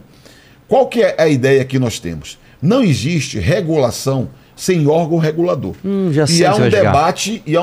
Anatel? Chega não, tá escrito. Eu fui cauteloso, eu acabei de sair da Folha de São Paulo e no debate que fiz lá, eu falei... Eu divergi do governo de permitir que o dever de cuidado seja aplicado imediatamente e criei um mecanismo que eu chamo de protocolo de segurança. Por quê? Alguém tem que ser informado pelos usuários. O usuário pode falar para a plataforma também, ela pode avaliar. Ela que vai medir se aquela notificação faz sentido. Mas se cria um canal público para receber essas notificações. E se houver um movimento na internet, não é uma notificação, não adianta o Orlando notificar. Se houver um movimento na internet que possa oferecer risco a alguma garantia fundamental, a plataforma passa a ser notificada por este órgão para avaliar se esse risco é real. Exemplo prático. Quem tem filho deve ter visto em abril uma onda que teve na internet do 20 de abril, sim, que teria violência na internet. Veja, depois de sair um monte de vídeo, um monte de publicação, isso poderia dar base a quê? Isso poderia dar base a uma notificação pelo poder público para que eles avaliem se é real aquela onda de crimes contra crianças em escolas. Se aquilo ali ganhar uma dimensão e você checa e aí sim, elas têm a obrigação de fazer a moderação de conteúdo. E após a notificação, se não fizer depois de checar elas próprias, ela pode sofrer sanção. Quem avalia o conteúdo? Nunca o governo. Nunca em nenhum momento foi proposto o governo avaliar conteúdo. Quem avalia? As plataformas. Porque a ela deve ter competência de fazer a medição. Se ela, notificada, após um movimento, como foi 8 de janeiro, como foi os ataques nas escolas, se ainda assim ela ver, conferir e não retirar, ela pode ser responsabilizada se houver dano. Porque se houver dano, foi avisado que poderia ter dano, poderia ter risco, e ela não faz nada, Orlando, ela tem que ser responsabilizada. Eu estou falando porque eu defendo com convicção a mudança desses dois regimes, então, essas duas mudanças no regime de responsabilidade das empresas. Orlando, vamos lá. A tua argumentação toda, ela é cheia, com todo respeito, dessas falácias, né, de confirmação, porque se você tem filho, você quer cuidar de onde seu filho vai, como se o teu argumento... Eu não falei isso, não. Calma, Orlando, como se o teu... Eu não quero cuidar onde o filho vai, não. Eu quero cuidar, Orlando, de evitar violência nas escolas. Tudo bem, Orlando, deixa eu te falar uma coisa, então. O que vocês estão fazendo, e com todo respeito mesmo, cara, mas assim, o que vocês estão fazendo é muito feio, cara. Porque vocês, todo governo autoritário, ele se aproveita de fatos sensíveis à sociedade para avançar sobre direitos fundamentais. Nenhum ditador chega lá e fala assim, ó, eu quero mandar em todo mundo, então agora acabou a liberdade. Eu quero falar em nome do povo, em nome da toa, não sei o que lá, em nome do que lá. E o que vocês estão fazendo, o que o governo Lula está fazendo, que é asqueroso, vocês estão usando crianças vítimas de violência em escola para avançar uma agenda da Globo sobre as pessoas que trabalham na internet e conseguiram uma comunicação que vocês nunca da esquerda conseguiram, que é uma comunicação horizontalizada. Vamos lá, a tua argumentação, calma, Orlando. Ele não está discutindo mérito. Ele tá eu vou chegar agora no mérito. Discurso político. Eu vim aqui para discutir a proposta concreta. Então vamos lá, Orlando. Eu não vou te convencer, nem você me convencer, porra. Vamos lá, Orlando. A tua proposta concreta, ela parte do princípio do que você chama de notificação. Eu te perguntei 3 vezes ao longo da tua fala de quem é a notificação, porque o problema está justamente aí. Se eu tenho uma pessoa que cometeu um crime de racismo e um juiz, através da legislação imposta pela sociedade e seus representantes, decide que isso é um racismo, você tem de respeitar essa decisão. O problema da tua lei é que você tira este poder do juiz e joga no colo da plataforma. E você muito bem falou aqui no final da sua fala, que você disse o seguinte, o governo nunca vai decidir, o que é uma jogada de vocês, muito inteligente, porque vocês falam o seguinte, o problema não é o governo, o problema é a Big Tech aí que tá te censurando. Porque se você é uma Big Tech, é óbvio que você tem um texto que fala qualquer coisa que é potencialmente legal. Num país como o Brasil, onde tudo é discurso de ódio, tudo é violência de gênero, tudo é não sei o que, tudo sai do ar. Você quer ver um exemplo, Orlando? Você quer ver um exemplo? Concordo com você. Então eu vou te dar um exemplo. Primeiro, praticamente, me mostre no texto onde eu tiro a autoridade do juiz tomar essa decisão. Você dá direto para a plataforma. A plataforma é o seguinte, ó. Mostra no texto onde eu tiro. O teu artigo 6º diz o seguinte, Orlando. Continua valendo o Marco Civil da Internet. Eu sei, mas não falando. Então eu não tô mexendo na autoridade do juiz. Claro que você tá tirando antes do juiz decidir. Você tá falando para a plataforma, você pode se ferrar muito, hein? Você pode se ferrar muito. O artigo 6º do teu projeto, ele diz... Ele não revoga o artigo 19 do Marco Civil. Eu não estou falando que revoga. Então, eu não estou falando que revoga. Seja, eu estou falando o seguinte, a autoridade do juiz continua, irmão. Orlando, deixa eu terminar um raciocínio aqui, cara.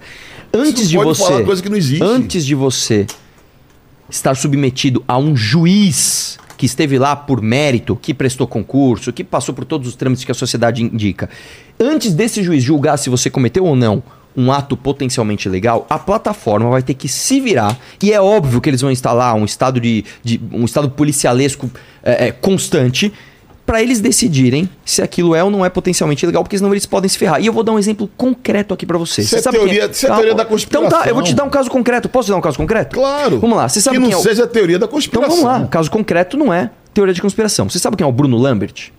O Bruno Lambert é um humorista que, vamos lá, um humorista, ele cometeu o terrível ato de contar uma piada num palco de stand-up, né? A piada dele era sobre pessoas de cadeira de roda. No meio da plateia tinha um cadeirante. E o pai do menino começou a apontar pro filho. Como quem diz, ô meu filho. Um cara zoou o filho do cara. Eles gostaram pra caramba, ficou tudo bem, tal, beleza, falou, tchau, um abraço, adorei seu show também, tal, acabou. Esse cara, meses depois, decidiu postar isso aí no Instagram. Ele pegou, ele lá fazendo a piada com o menino cadeirante, pôs no Instagram na rede dele, pra quem queria ver ele. A Tabata Amaral, uma deputada, então não é o João da esquina, uma deputada fez uma denúncia-crime no Ministério Público por capacitismo por conta de uma piada. Sabe o que aconteceu?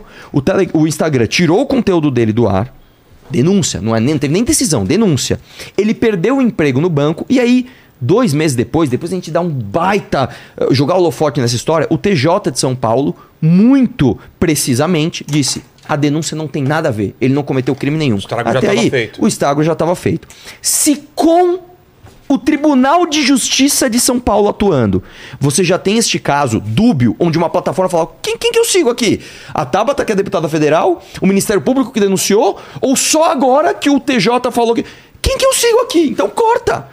É óbvio, Orlando, é óbvio, e eu estou assumindo aqui que você tem as melhores das intenções, é óbvio que a ferramenta pela qual você quer acabar com um problema real do Brasil, que é violência se espalhando pelas redes, ela extrapola para o controle de liberdade de expressão. Ponto. Eu já falei, vou falar pela milésima vez com seu testemunho, você está acompanhando esse debate. Eu já falei que precisamos olhar o que está escrito no texto. No texto está escrito explicitamente que uma notificação isolada... O que notificações... Orlando, eu ponho 6 mil comentários num comentário seu do Instagram. Quer apostar? Você. Qual é o número para ser um grupo? Qual é o número? Me fala o número objetivo. Qual é o número para seu movimento? Fala o número. Escolhe o número. Eu vou pôr no teu Instagram agora. Tá bom, tá bom. Então, fugiu. Me fala, é 500? Rapaz, eu não posso... É 1000? Eu ponho agora na tua última foto do Instagram comentário lá falando. Calma, moço. Calma, irmão. Só que você quer avançar na liberdade. Calma, Beth. Deixa o Orlando falar um pouco. Mas, Orlando, tem um número específico ou não? Desse movimento para se transformar em alguma coisa. Vamos lá. Veja, você que está acompanhando esse debate com atenção. Ah, pô, o cara tá nervoso. Tô calmo, Gil. Eu quero ver como você vai sair dessa agora. Falar uma coisa. Eu já falei que está no texto que não são notificações isoladas. Quando eu dei o exemplo para você, eu te dei o exemplo daquele acontecimento de 20 de abril. Aquilo ali foram vários vídeos, foram várias publicações. Por que é necessário que haja algum ente público que fundamente um ato e informe a plataforma? Porque não pode ser o cara tirou da cabeça dele. O mamãe falei, amanheceu nervosinho, de mau humor, igual tá aqui hoje, começou a botar a tropa dele a fazer notificação. Não é assim. Mas no caso que ele falou da Tabata, você tem uma notificação da deputada Tabata Amaral. Sim. Não daria ensejo, por si só, não daria ensejo. Ô, louco! Rapaz, vai lá ler o texto. Não darem ensejo a uma notificação do ente público. Por quê? Qual o número? Porque o ente público... Número. Quantos você precisa que eu ponha agora no teu Instagram, mano? Ó, isso aí é fala o número. Isso é um sinal de nervosismo. Quando irmão, fala o número. Não tem número. Não tem número. Sabe que não tem número? Tá bom, então. Acabou. Desculpa, Orlando. Desculpa o quê? Você não tá me ofendendo. Estou dizendo o seguinte. Obrigado, Orlando. Você tem que ter um ato fundamentado. Tá bom. Uma notificação, se tiver a demonstração do 20 de abril, se eu pegar 20 vídeos que eu assisti do 20 de abril, uma notificação pode dar causa a um alerta para a plataforma. Quem vai decidir que pode ou não? Que pode o quê? Fazer a notificação? A notificação quem ou vai mexer decidir com o conteúdo? Se a notificação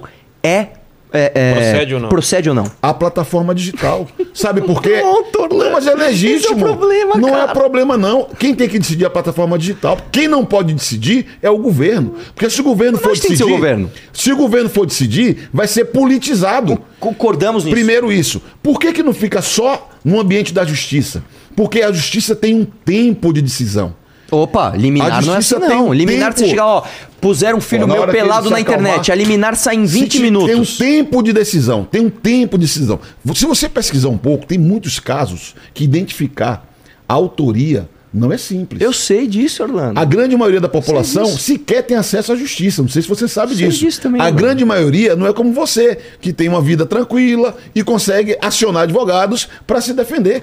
Então, você tem que ter um canal expresso para que o ente público tenha que demonstrar para a plataforma, olha, presta atenção que aqui tem risco de violência contra a criança. Avisa. E quem vai arbitrar? A plataforma, porque só quem pode arbitrar é a própria plataforma. Sim. Diferente de você dar atribuição para a plataforma digital avaliar esses conteúdos, diferente disso só tem um caminho, sim, que é o Estado. Tá bom. Seja pelo judiciário, seja pelo governo. Eu acho errado ser pelo governo. Na minha opinião, o judiciário é lento, a grande maioria do povo não tem acesso ao judiciário e a vítima fica sem ter acesso à justiça. Por isso nós queremos que as plataformas digitais tenham responsabilidade. E atenção, elas vão avaliar conteúdos ilegais.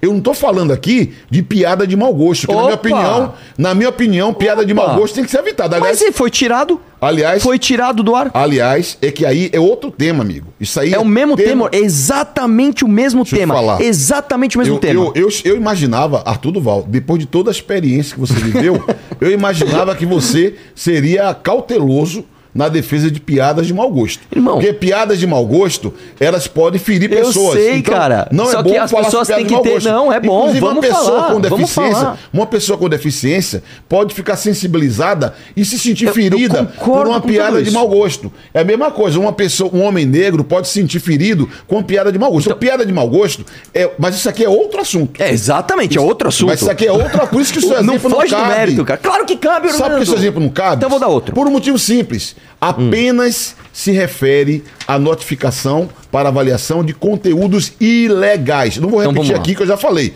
Racismo, crime contra a mulher, crime contra a criança, induzimento ao suicídio, vamos lá. Automutilação, terrorismo, infração sanitária e ataque ao Estado Democrático de Direito. Uma dúvida. Apenas sobre isso. Então não vem com papinho de que o cara não pode mais fazer um stand-up. A não ser que no stand-up ele pratique racismo ou sugira violência contra a mulher ou automutilação, etc. Aqueles crimes... Transfobia é crime. Se ele cometer algum desses crimes ou incitar alguns desses crimes, aí transfobia a plataforma vai ter que avaliar. Então tá. E tomar o cuidado. Vamos sair da piada de mau gosto. É isso, não é piada de mau gosto. Vamos sair da piada de mau gosto. Vou trazer outro, calma, deixa eu trazer outro. Deveria esvaziar a audiência. Eu nunca assistiria um stand-up de um cara que faz piada. Tem gente que assiste. Capacitista. Claro, problema de cada um. Exatamente. Só que é o seguinte, você tem que reconhecer que uma piada capacitista pode incomodar uma pessoa com deficiência. Então vamos sair desse tema. Uma deficiência é uma coisa muito séria. Tá bom, é muito sensível pra você brincar e achar graça. Eu não tô brincando. De piadinha de pessoa com deficiência e achar que é normal e que é da Tabata não vai ficar indignada. Ela tem direito de ficar indignada. Ela tem direito de ficar indignada. Porque ela não tem direito é de acabar com o emprego. Ela racista comigo? Eu vou ficar indignado. Ela não tem o direito de acabar com o emprego. Ela não tem o direito de acabar com o emprego que ganha pão de um cara que estava lá legitimamente fazendo o trabalho dele para quem quisesse ouvir. Esse é o primeiro ponto. Então, nós temos sim um histórico de parlamentares autoritários avançando sobre direitos fundamentais. Esse é o primeiro ponto. Agora, vamos sair então da piada de mau gosto. Transfobia é crime ou não é? Tem previsão legal? Tem previsão legal. O STF, inclusive, o STF disse que homofobia, transfobia são equiparáveis a racismo. Isso não sou eu que estou dizendo. É o STF. Se eu fizer uma fala aqui... Você leu o texto? Não tem texto, Orlando! Você leu o texto? Não. O texto que eu estou propondo, sabe o que está escrito lá? Calma. Crime de racismo... Segundo a lei tal. De novo, Orlando! Segundo o STF... Orlando, o teu texto fala em racismo. O STF disse racismo igual homofobia igual transfobia. Então ponto, não adianta você fugir desse tema. O STF é legítimo? Ah, Orlando, pelo amor de Deus, cara. Não vamos nisso. Se você quer discutir o STF, se o STF pode ou não pode deliberar. Não é que não pode, ele já deliberou. Se o acordo, se a jurisprudência ele já deliberou. Aí, mano, não tá na minha proposta. Orlando, você tá com medo do objeto da minha crítica? Porque você está fugindo. Eu não estou criticando o STF. Eu não estou criticando a legitimidade. Eu estou criticando o texto. Então vamos lá. Deixa eu terminar o raciocínio. Você está protegendo empresa multinacional. Esses caras... Tava demorando. Não querem ser responsabilidade. Mano, se ganhar dinheiro para difundir conteúdo legal, tem que ser responsável. Concordo. Isso que você está fazendo é uma tática de debate chamada... falácia do espantalho. Ele põe na minha boca algumas palavras que eu não falei e ataca essas palavras. Eu nunca, em nenhum momento eu falei, a empresa tem que estar isenta de qualquer responsabilidade. Vamos lá, Orlando. Transfobia, pelo STF, pelo entendimento do STF, quem guarda a nossa Constituição é igual homofobia, que é igual racismo. Não sou eu que acho, que quero, que não quero. O STF decidiu assim. Aí eu pergunto pra você, um caso objetivo. Deixa eu terminar, Orlando. Você tem compromisso com transfobia, moço? Peraí. Vamos definir o que é transfobia. Se eu chegar e falar o seguinte, eu faço um discurso né, no meu Facebook, no meu Instagram, no meu YouTube, falando, eu não quero que o meu filho seja trans. Quem é que vai decidir se eu estou cometendo um crime ou não de transfobia? Segundo as tuas palavras, a própria plataforma. Sim. Agora, se a plataforma olha e fala, opa, num país que é o quinto em retirada de conteúdo por notificação judicial, num país onde o STF comparou transfobia a racismo, num país onde tudo é de violência de gênero, esse conteúdo vai ficar no ar? Mas de jeito nenhum. Então o que você vai ter... Sabe o que eu acho? Deixa eu terminar, Orlando. O que você vai ter como consequência? Você vai ter isso. Você vai ter um monte de pai querendo se expressar que não quer que a criança seja trans e a plataforma tirando e vocês tirando o cavalinho da chuva. A culpa não é minha, o governo não interferiu, isso aí é com a plataforma. Depois, tá aí, Orlando. Depois de ouvir o Mamãe Falei esculhambar uma decisão do Supremo Tribunal Federal. Eu não escolhi ler, não falei nada. Para decidir. Eu não fiz juízo de valor. Depois do momento que eu falei, esculhambar o Supremo Tribunal Federal. Depois de ele questionar aspectos da lei que não estão escritos. Depois dele dizer que essa proposta vai acabar com a liberdade de expressão, que é um absurdo o que o Telegram falou. Só vai restar para o Mamãe Falei se abraçar com Zelensky e morar na Ucrânia. Que a Ucrânia que deve ser o lugar onde você pode viver a liberdade de expressão própria. Eu não tenho mais o que fazer. Vamos ler. Quer que eu leia o artigo para você? Quer que eu leia o artigo para você? Só uma coisinha, só uma coisinha. Eu posso ler o artigo. Eu vou ler aqui o artigo para você. Calma, Orlando. Artigo 6º. Orlando, você tá tão sem argumento que você tem que citar a Ucrânia, mano. Sério, bicho. Eu quero ler o texto, eu não deixo. Sério, bicho. Vamos ler o texto? Você vai jogar essa, mano. Vamos ler o texto? Cara, eu te falei um problema objetivo. Eu quero que você, Orlando, me resolva este problema objetivo. Eu sou pai e eu falo no meu Facebook, no meu YouTube, um canal grande... Que, não no meu especificamente, falando qualquer pessoa, que eu não quero que meu filho seja trans. Que você não fala isso, que é muito feio. De novo, quem é que vai decidir se isso é potencialmente legal ou não? Diga. Quem vai avaliar esse conteúdo? É. A plataforma digital. Puto, velho! Você tá problema? O problema está aí, mas bicho! A plataforma vai falar, eu não quero esse discurso porque, eu não ganho grana com isso. Já é polêmico demais. Número dois. Número dois. Ganha grana com isso. Ou seja, é o que ele tá defendendo. É a forma dele ganhar grana. Ao contrário, irmão. Eu tô falando que as motivações financeiras da plataforma nos atingem. E eu quero me proteger disso. De novo, Orlando, deixa eu terminar. Segundo ponto, eu não quero ter risco com a justiça, então eu vou tirar esse discurso. Ponto. Nós temos um problema dado. Resolva esse problema. Resolva esse problema. Eu lamento que um pai, ao invés de conversar com seu filho... Orlando, não entra nisso, cara. O ponto da crítica não é esse, irmão. Você pode achar o que você quiser, bicho. Você pode achar lindo a agenda trans. Não é esse o ponto da crítica. Não escape da crítica. Não escape da crítica. A crítica é... A plataforma vai cercear. Como é que você me protege disso? Me protege aí, Orlando. A minha expectativa como ser humano é construir uma sociedade em que o pai converse com o filho. E se a orientação do filho, seja qual for, que o pai, que a mãe, que a família, que os amigos, que os youtubers famosos possam dialogar com isso e não usar suas redes sociais para estimular ódio. Isso não é estímulo de ódio. Diferente. Ponto. Temos um problema dado aqui. Se um pai fala que não quer ter um filho trans, ele está estimulando ódio? Essa é a minha opinião. A sociedade que eu procuro construir... A sociedade que eu procuro construir é a sociedade da tolerância, da compreensão. E que o pai, a mãe, é tão tolerante família, que você não pode falar, não quero ter um filho trans. O youtuber, a inteligência limitada, tudo isso seja um espaço de produzir tolerância e convivência. Me parece evidente que uma plataforma digital que não é formada de gente sem inteligência, ao contrário, é uma inteligência artificial ilimitada. Vai confiar no bom senso das plataformas. Da inteligência artificial que é ilimitada, eles vão seguramente avaliar uma frase isolada assim. Então, é evidente que não vai ser caracterizada como crime. Então você está delegando mais poder às big techs? Isso me parece evidente. Comunista bom esse, hein? Ô, comunista bom, bicho. Por que será que eles me odeiam tanto? Por que será que as big techs, Orlando, que eu estou empoderando as big techs? Vamos ver. Eles só uma coisa aqui. Olha como as coisas estão invertidas. Eu estou dizendo... A proposta, pessoal. Eu estou dizendo que eu confio muito mais num juiz para decidir se eu cometi um crime ou não do que numa empresa privada que está repleta de interesses econômicos. Ele está no contrário. Ele está falando, não. A plataforma vai ter bom senso. Pode confiar que vai dar certo. Orlando, para, mano. Você começou essa argumentação aqui. O Estado faça isso? Orlando, você começou... O judiciário é o Estado. Dá licença, Orlando. Dá licença, censura. Dá licença. Eu sou contra a censura.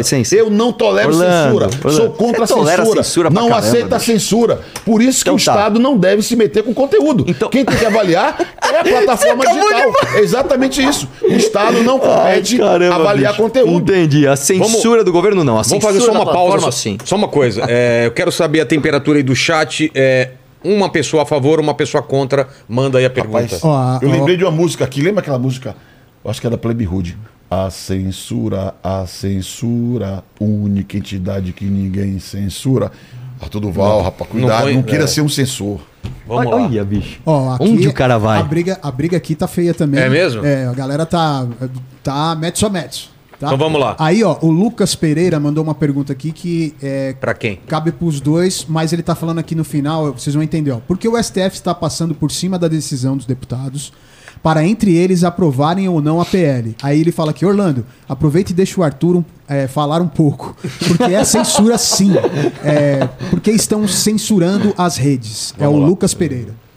Quem responde essa? Essa é pro... Posso começar, Arthur? Então? Tá. Então, vamos lá. É o seguinte, eu não quero ficar focando a minha crítica no STF. Por quê? Porque eu estou na frente de outro organismo desse PL. Eu não vou ficar aqui criticando a decisão do Alexandre Moraes, que eu sou contra. Tá? Porque Você é contra quem? O Xandão? Eu sou contra... Não, eu sou contra a decisão que o Alexandre Moraes colocou. Inclusive, não só contra a decisão dele, contra o Telegram e contra o Google. Eu sou mais contra. Eu sou contra, inclusive, a extrapolação que ele quis fazer nos princípios de Santa Clara, como eu já expliquei, que é aquela parte do debate que todo mundo concorda, colocando como uma questão binária a ameaça ao Estado democrático de direito. Isso não é uma questão binária, isso é uma questão contextual. Hoje, nós não temos inteligência artificial que consiga identificar o contexto de onde aquilo foi dito, para se dizer se foi uma ironia, se foi de fato um atentado, se foi um estímulo ao golpe. Esse é o primeiro ponto.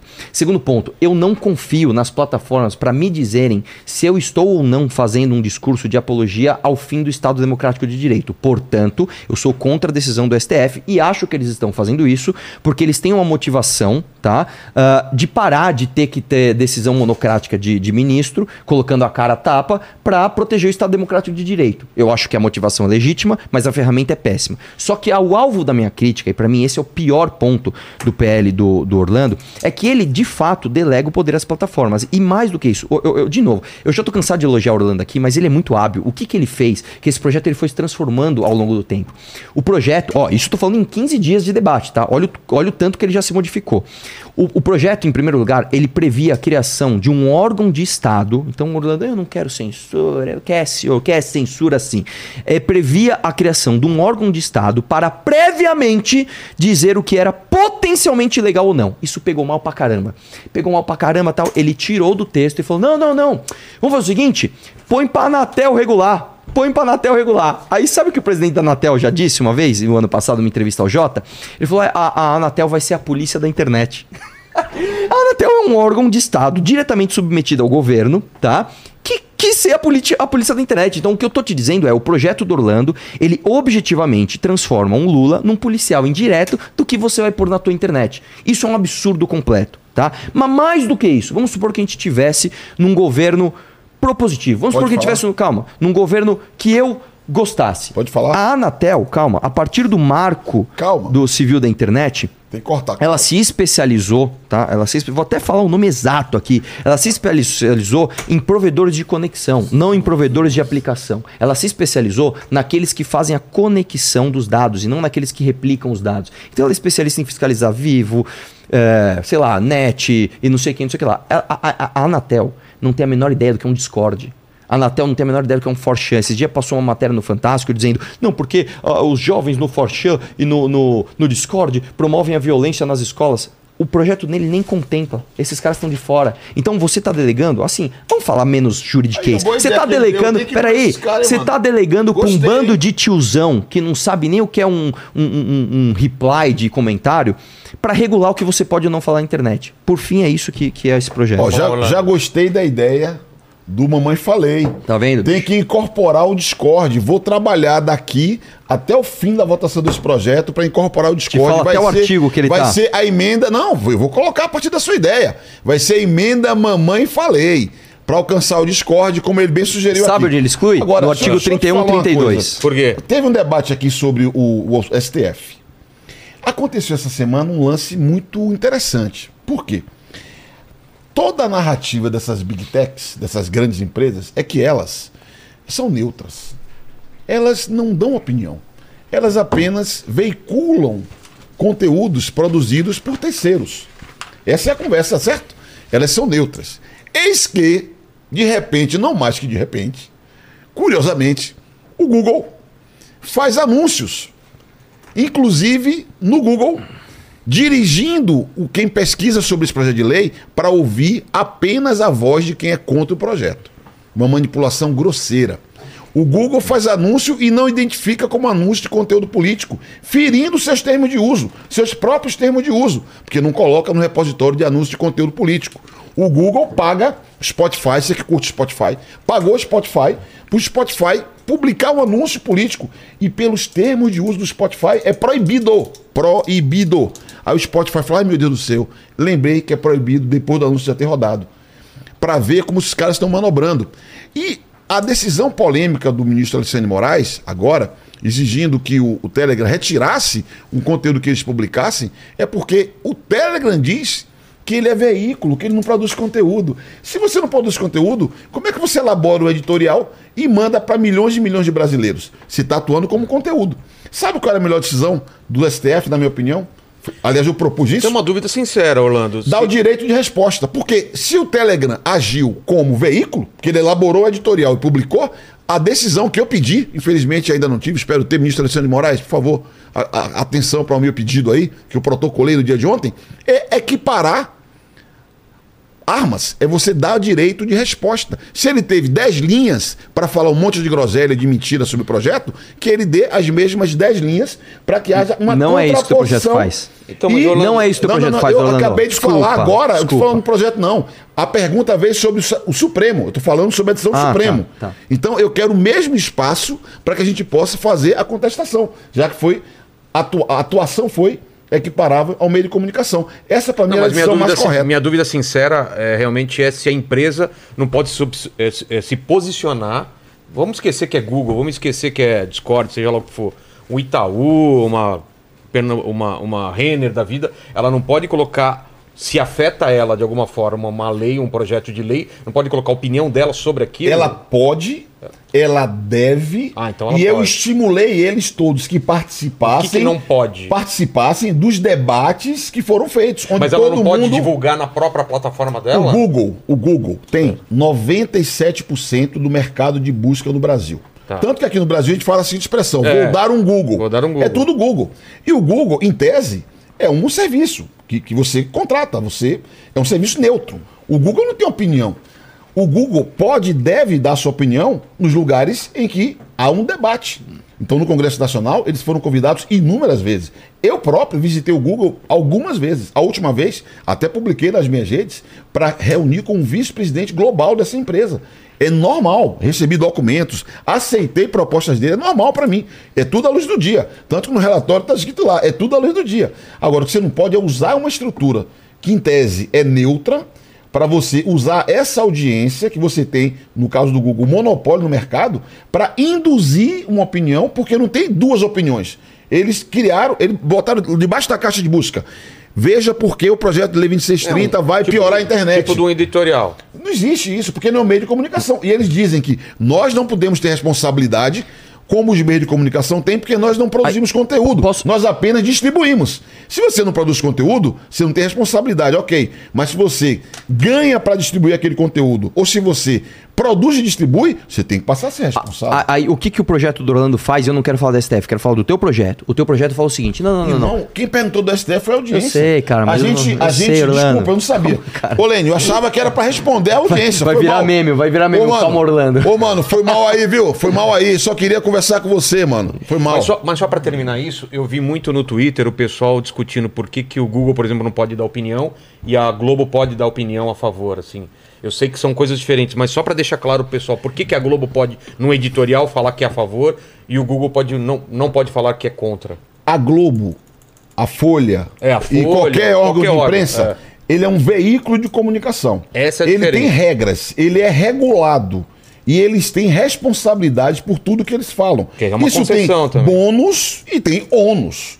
As plataformas digitais não tem regulação, em primeiro lugar, e querem distância da regulação. Entendi. Então, e da responsabilidade, por consequência. Essa é a diferença. Então. A diferença é que são naturezas jurídicas diferentes. Aliás, esse debate, eu me contrapus a algumas teses que tentaram, na lei, colocar uma equiparação entre meios de comunicação social e redes sociais. Tá. Eu me insurgi. Porque eu falei, não é igual. Eu vou equiparar laranja com banana. É evidente que tem pontos de contato. Tem. E eu admiti em apenas uma hipótese, que é o artigo 22 da Lei Complementar 64, que é a lei que versa sobre inelegibilidades e abusos no processo eleitoral. Apenas nesse caso, eu considerei que poderia ser equiparável. No conjunto, não, porque na minha visão tem natureza diferente. Sabe o que esse projeto parte da premissa? De que o Google, né, ou as plataformas, eles não são jornalismo profissional, portanto eles espalham desinformação informação, e os veículos de imprensa oficiais são os bastiões ali da moralidade e da isenção, né? Então, a argumentação do Orlando, ela já começa toda errada, porque ele começa dizendo, ironizando, que tem gente que acha que as big techs são isentas. Eu acabei de dizer que o problema é justamente você delegar mais poder a elas, porque elas não são isentas, tá? E ele, assim, a contradição dele é ambulante, é o tempo todo, cara. É o tempo todo. Só que, pra mim, o pior ponto não vem do STF. O pior ponto vem do projeto dele, que ele faz o seguinte, ele faz com que essas big techs tenham que pagar pelo jornalismo profissional, sem, é óbvio, definir o que é jornalismo profissional. Então, vou dar um exemplo de uma fake news, tá? Da semana passada, de jornalistas profissionais. A Vera Magalhães, a Daniela Lima, disseram que o Twitter baniu, censurou a opinião delas sobre o PL 2630 e tirou elas do ar. O que é uma mentira. O Twitter passou por instabilidade no mundo inteiro. Então, isso é uma fake news objetiva. Se eu falar das minhas, cara, aí a gente vai ficar aqui, cara. Então vamos lá, Orlandão. Comovido com as dificuldades que o Twitter... Opa, mas não é o Twitter, não é o Twitter. Vive, somos comovido. Nós os pequenos. Eu vou te contar. É uma empresa tão pequena, Orlando, tão pobre. Meu coração fica partido de saber que o Twitter tá com tantas dificuldades. Não ataque o espantalho. Eu não tô dizendo que o Twitter é um absurdo. Eu não tô falando que o Twitter, coitados, o Twitter não tem dinheiro. Não ataque o espantalho, Orlando. Você é melhor que isso, cara. Você já tentou atacar o espantalho várias vezes, você já tocou em assunto de Ucrânia, você já se contradisse sozinho aí. Então, vamos no argumento aqui. Eu vou te dar um exemplo. Calma. Eu prefiro ser uma metamorfose ambulante do que ter aquela velha opinião formada sobre tudo. Eu vou dar uma dica de debate pra você. Dá pra fazer uma playlist desse debate aqui. O dia que você for encurralado numa opinião, você muda de opinião e diz isso. Eu prefiro ser uma metamorfose ambulante. Antes eu era de um jeito, agora eu sou de outro. Que coisa linda, Orlando. Mas eu vou te falar. Encurralado numa opinião, mano. Então eu vou te encurralar agora. Vamos lá. Remuneração de conteúdo jornalístico. Vamos lá. Quer falar sobre esse artigo? Posso. É o artigo 32 da proposta. Vamos falar sobre ele. Vamos lá. Jornalismo profissional. Sim. Jornalismo profissional. Para qualquer pessoa que teve qualquer mínimo acesso com a imprensa, eu vou te dizer como é que a imprensa faz. Eu vou dar um exemplo que aconteceu comigo. Uma vez nós estávamos debatendo a reforma da Previdência na Assembleia. Você é contra ou a favor, Orlando? Reforma da Previdência? Depende. Qual a proposta? Ah lá. Depende. Ele é esperto. Eu sou a favor de reforma para melhorar. É. Em 2003, o seu partido foi a favor. Quando você vota numa reforma para melhorar, eu sou a favor. O problema é que no Brasil, essas chamadas reformas só servem para retirar direitos dos trabalhadores. Inclusive em 2003. Então, que o teu partido votou contra. Mas é uma metamorfose ambulante. Não, estava errado. Votou errado. Tá certo. Eu estou dizendo para você. Agora mudou. 2003 estava com o Lula, que era a reforma do Lula. E boa, não, beleza. Agora não, agora a vida inteira não erra. Tá certo. Posso falar? Qual o problema? Consegui fazer Orlando Silva admitir um erro do partido dele. Obrigado por mais esse momento. Mas esse tem muitos outros. Esse debate tá lindo. Você quer que eu cite quantos erros? Quer que eu cite? Tem erros gravíssimos, erros na história. Sabe um dos erros históricos? Esse 1930 não ter ajudado na revolução que foi feita no Brasil, que teve um papel importante para modernizar o Estado brasileiro. Pois é. Esse PL, esse PL não é proposta do PCdoB. Tá bom. É do senador Alessandro. A gente sabe de quem é esse PL, irmão. E essa é a parte mais gostosa desse debate, porque vai ficar claro que esse projeto é da Globo. Remuneração de conteúdo jornalístico. Posso falar? Vou te falar uma coisa que aconteceu comigo. Estávamos debatendo ali reforma da Previdência na Assembleia. E aí um bando de sindicalista vagabundo entrou na Assembleia e começou a me ameaçar de morte. Eu e a Janaína Pascoal. Vocês estão ferrados, nós vamos matar você na rua e parará. Eu subi no plenário e comecei a falar, você é vagabundo, você é isso, você é aquilo, blá blá blá. O Teonílio Barba, deputado do PT, sai do ambiente democrático dele e vem me dar porrada! No plenário. Pra quem... Todo mundo vê esse vídeo. Quem não viu, tem um monte de meme com esse negócio. Em todo momento eu ando só pra trás. Eu não encostei a mão em ninguém. Eu não gritei com ninguém. Eu não mordi ninguém. Um outro deputado do PT mordeu outro deputado. Cara, eu só andei pra trás. Eu fiz a guarda e andei pra trás. Em nenhum momento eu encostei em ninguém. Como é que sai a matéria? Arthur do Val se envolve em troca de socos... Que troca é essa, velho? Que você só recebe, né? Aí, beleza. Aí, no outro dia, eu desci no plenário, o Barba nem me deu oi. Ele viu que eu tava no plenário, veio me bater de novo e eu saí correndo. Eu fugi como uma menininha. Como que sai a matéria? Deputados voltam a se agredir em sessão. Aí, sabe o que a imprensa faz? A imprensa te liga e fala assim, qual a tua versão dos fatos? Aí você, descreve. Eles pegam uma frase e colocam fora de contexto. Então, nesse caso, especificamente, eles falaram assim, deputado afirma que não vai aguentar xingamento. Quem lê aquilo fala o quê, mano? O cara falou que é bravão mesmo, que não aguenta xingamento, que vai bater em todo mundo. Isso é exatamente o que você descreveu no começo do debate, Orlando. Isso aqui é você pegar a parte de um todo e usar para construir uma narrativa. Como é que você faz para desmentir essa narrativa? Você entra no Google. O que o seu projeto faz? Faz o Google, que é o maior portal para desmentir fake news, pagar para a origem da fake news ainda com verniz de isenção. Não, porque a Folha, porque o UOL, porque eles são isentos nenhuma. São isentos coisa nenhuma. E o seu projeto quer penalizar justamente quem ajuda a buscar a verdade. É isso. O artigo 32 do projeto de lei que eu defendo, ele prevê a remuneração, o pagamento, quando um conteúdo jornalístico for utilizado por uma rede social ou for utilizado pelo Google. Por que é que nós propomos isso? Todo mundo está preocupado com a chamada desinformação. Qual o mecanismo que você pode utilizar, Vilela, para combater a desinformação? Produzir informação. Eu defendo a imprensa livre. Eu defendo quem produz jornalismo, com método, com técnica, com contraditório, com pluralismo, com outro lado. O jornalismo não é o que está exposto num blog de uma pessoa. Não é o que um deputado fala. O jornalismo é produzido por quem é especializado para isso. Eu defendo, inclusive, diploma de jornalista, para que o jornalismo possa ser feito por pessoas cada vez mais preparadas. Tem gente que acha que não existe jornalismo profissional. Tem gente que acha que é tudo uma esculhambação.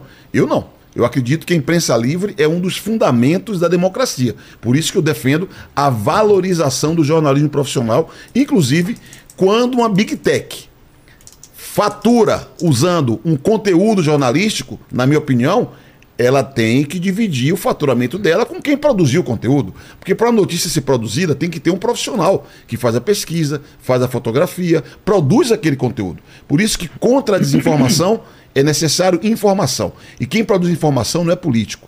Quem produz informação é jornalista, é o jornalismo. O que eu estou propondo não é diferente do que a Austrália aprovou recentemente.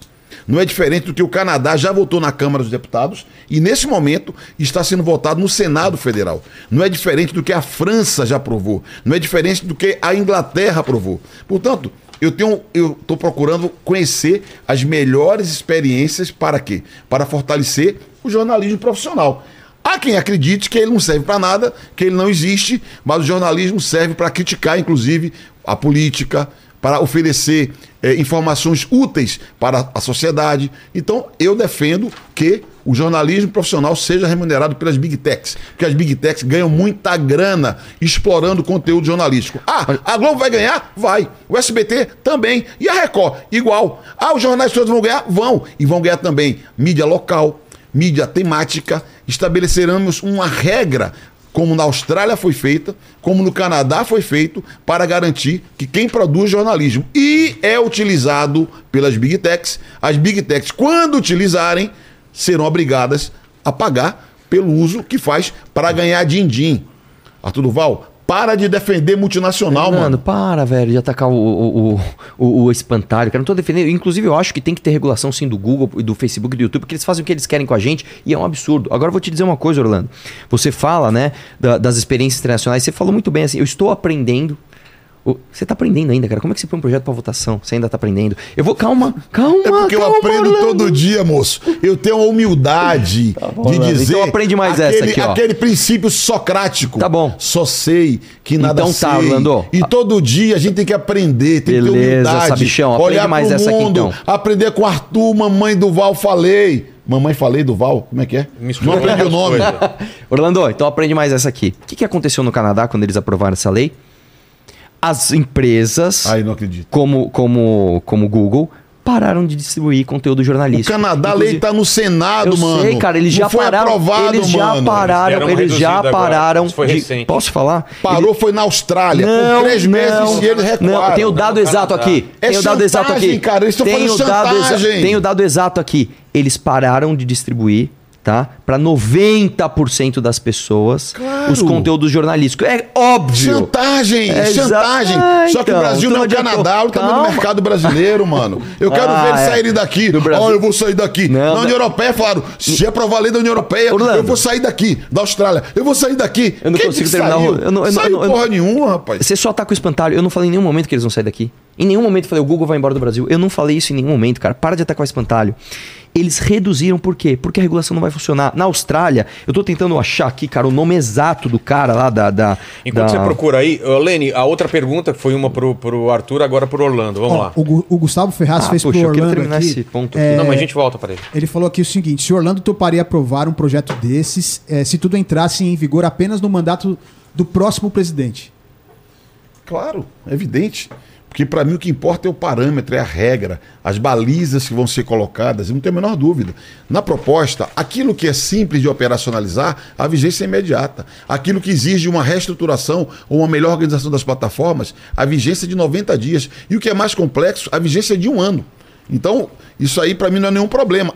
Ademais, vai ser votado na Câmara, voltará ao Senado. Sabe-se lá Deus se o Senado vai votar em 1 semana, em 1 mês, em 1 ano, em 2 anos, em 3 anos? Eu não sei. O que eu sei é que é necessário ter parâmetros. Internet não pode ser terra sem lei. Internet tem que ter regra. A regra tem que valer para todo mundo. Não vem porque é americana, do Vale do Silício, da Califórnia, do raio que o esparta, imaginar que vai querer dobrar o Congresso Nacional, pôr o Congresso de joelho, impor a sua vontade. Não. A lei tem que valer para todo mundo. Se topa na Alemanha, se topa na Europa, tem que topar no Brasil. Não somos cidadãos de segunda classe, não. Nós vamos votar. E eles vão ser enquadrados nos parâmetros internacionais. Aliás, a Unesco, que não é de partido nenhum, de país nenhum. A Unesco recentemente fez uma conferência internacional e apontou uma série de diretrizes que nós estamos incorporando no texto do Brasil para mostrar que quem está chiando ou é quem ganha muita grana com isso ou quem usa a terra sem lei da internet para se beneficiar politicamente e para ganhar din-din. É essa turma que tá reclamando da proposta. Orlando, vamos lá. De novo, cara, você tá com espantalho toda hora, cara. Você não, porque a internet é terra sem lei. Não é terra sem lei, cara. Tudo que tem no Código Civil, tudo que tem no Código Penal, tudo que tem no Estatuto da Criança e do Adolescente vale pra internet. De novo, em nenhum momento as plataformas estão isentas de retirar conteúdo do ar. Só que você tem a decisão judicial e não, é óbvio, a decisão do inimigo lá indo notificar. Eu perguntei o número aqui, você não soube dizer, cara. Você não sabe nem me dizer o parâmetro pelo qual... É óbvio que não tem número, cara. É uma avaliação objetiva. Não é objetiva, é subjetiva. É objetiva. Eu dei o exemplo do 20 de abril. Você não tá ouvindo, mano? Orlando, então eu te dei outro exemplo. Me fala o número que você quer. 8 de janeiro, tentativa de golpe. Aquele movimento lá, festa da Selma, dava pra ser identificado. Orlando, não consegue falar. Não ataque... Tá me censurando. Não, não tá censurando. Tá me censurando. Você tá fugindo. Mamãe, chorei. Tô sendo censurado pelo... bicho. Velho, sério, Orlando. Eu sempre achei você um bom debatedor, cara. Você não deixar eu falar, falando mamãe, chorei, mano, é tipo assim, sabe, o relator do projeto, cara. Vamos lá. Não, mas deixa eu completar meu raciocínio aqui. Desculpa, mamãe. Não, eu não tô ofendidinho, cara. Eu só tô triste porque, assim, eu tô trazendo elementos objetivos e você tá fugindo. Vamos lá, de novo, Orlando. Olha só.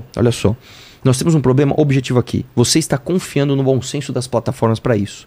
Eu te perguntei o número, você se embaralhou todo, tal, não conseguiu. Por quê? Porque você sabe que o número não é um critério que você pode colocar como objetivo de dizer que algo é legítimo ou não por conta do engajamento das pessoas. Eu consigo engajar alguém para falar que você tá mentindo. Eu ponho lá no teu Instagram, sei lá, 6 mil comentários se você quiser.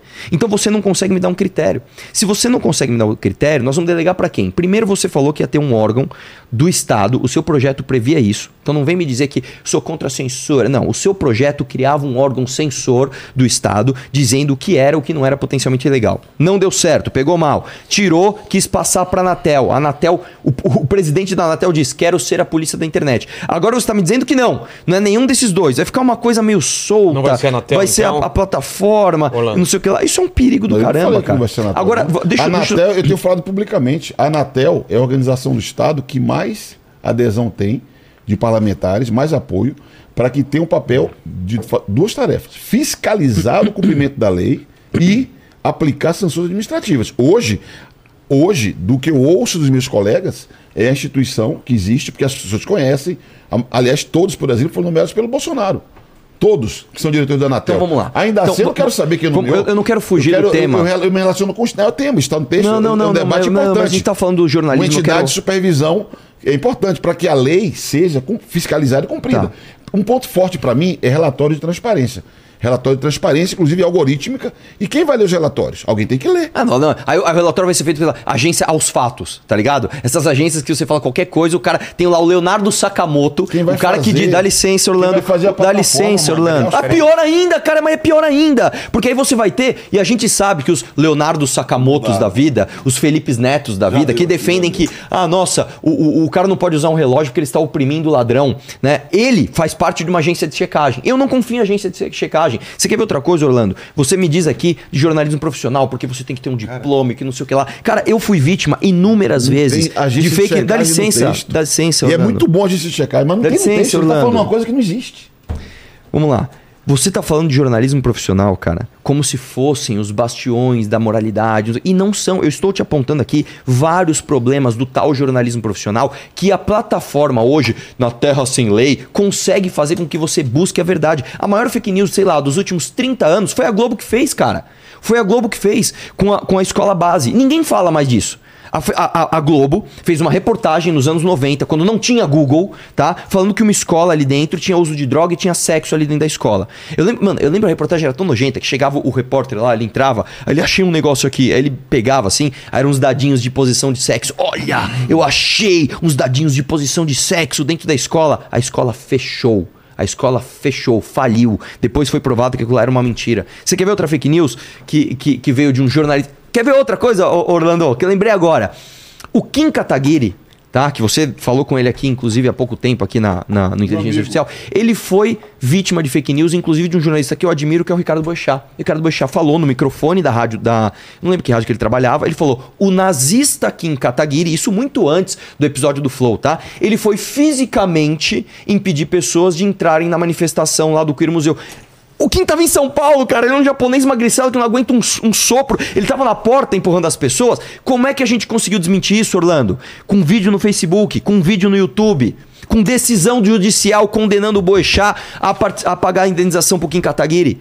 Então você quer tirar tudo isso, quer delegar para as plataformas, ó, decide aí o que é fake news, o que for, você tira, porque aí o governo fica limpo. Não é o governo, é a plataforma que está tirando. Esse projeto é um projeto da Globo, que já se tem um estudo que ele pode ganhar, inclusive em menos de um ano, mais de centenas de milhões de reais com isso. Na Austrália, o exemplo que você criou, que você citou, não deu certo. O jornalista de o dono de um conglomerado gigantesco de jornalismo ganhou um monte de dinheiro, os pequenininhos não ganharam, eles estão mudando a lei, tá? Então assim, cara, de novo, você me apresenta um projeto, 5 dias com urgência urgentíssima, vota, e eu tô te apresentando uma série de problemas que esse projeto tem, tanto de texto quanto de espírito, e não tô falando aqui de nada paranormal, estou falando da intenção do projeto, e você me responde com mamãe chorei, cara. Tipo assim, Orlando, sabe, cara, dava pra ser um pouco melhor que isso, bicho, dava pra ser um pouco... Eu esperava mais de você, cara, sinceramente. Tô comovido com... Não precisa ficar comovido, com cara. Lágrimas, só tem que ficar esperto que as pessoas pensam lágrimas. Muito mais como eu do que como você. Nossa, que bom que você tem o poder de controlar o pensamento das pessoas. Não sou eu. Eu percebi que aqui você tem o poder de controlar as intenções das pessoas. Mas não. Agora controla o pensamento. Pesquisa que eu vi fala que 80% da população é favorável à regulação da internet. A pesquisa feita pelos especialistas. É isso que eu vi. Pelos especialistas. Você está dizendo que a maioria conta com você. Meu Deus do céu, bicho. Só para concluir, o que eu posso dizer? Só um pouquinho. Vamos abrir uma pesquisa aí no chat, quem é a favor ou quem é contra da PL. Claro, aqui é um programa super neutro. Vamos confiar na Big Tech. Ah, moleque, vamos ver. Uma informação para você falar no próximo debate. Manda. Na Austrália, o Murdoch, que é o chefão lá, ele mesmo, uma das maiores, que é a Globo da Austrália. Exatamente. Ele ganhou. Agora, atenção, 204 outras empresas de pequenos e médios portes na Austrália também fizeram acordos com Google e com Facebook. Anota aí o número. Então, por que eles estão mudando a lei? Anota, por que 204. Você que está dizendo que está mudando a lei. Estão mudando a lei lá, cara. Claro, você tem fé pública. O que você fala está escrito na pedra. Então, por favor, pesquisa. Estou te dando um dado. Se tiver algum amigo na Austrália, pesquisa. Estou te dando um dado. 204 empresas fizeram um acordo.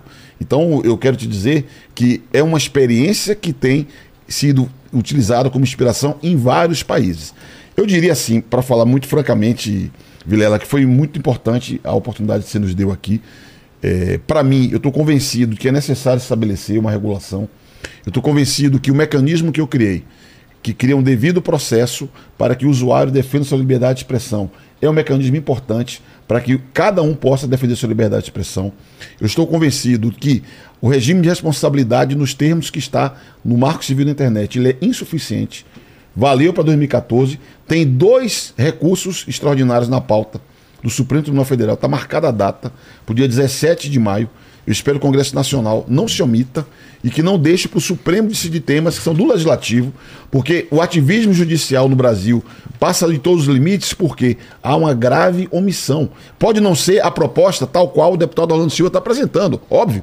Pode ser outra proposta, com outro formato, com outras características, o que não pode haver omissão.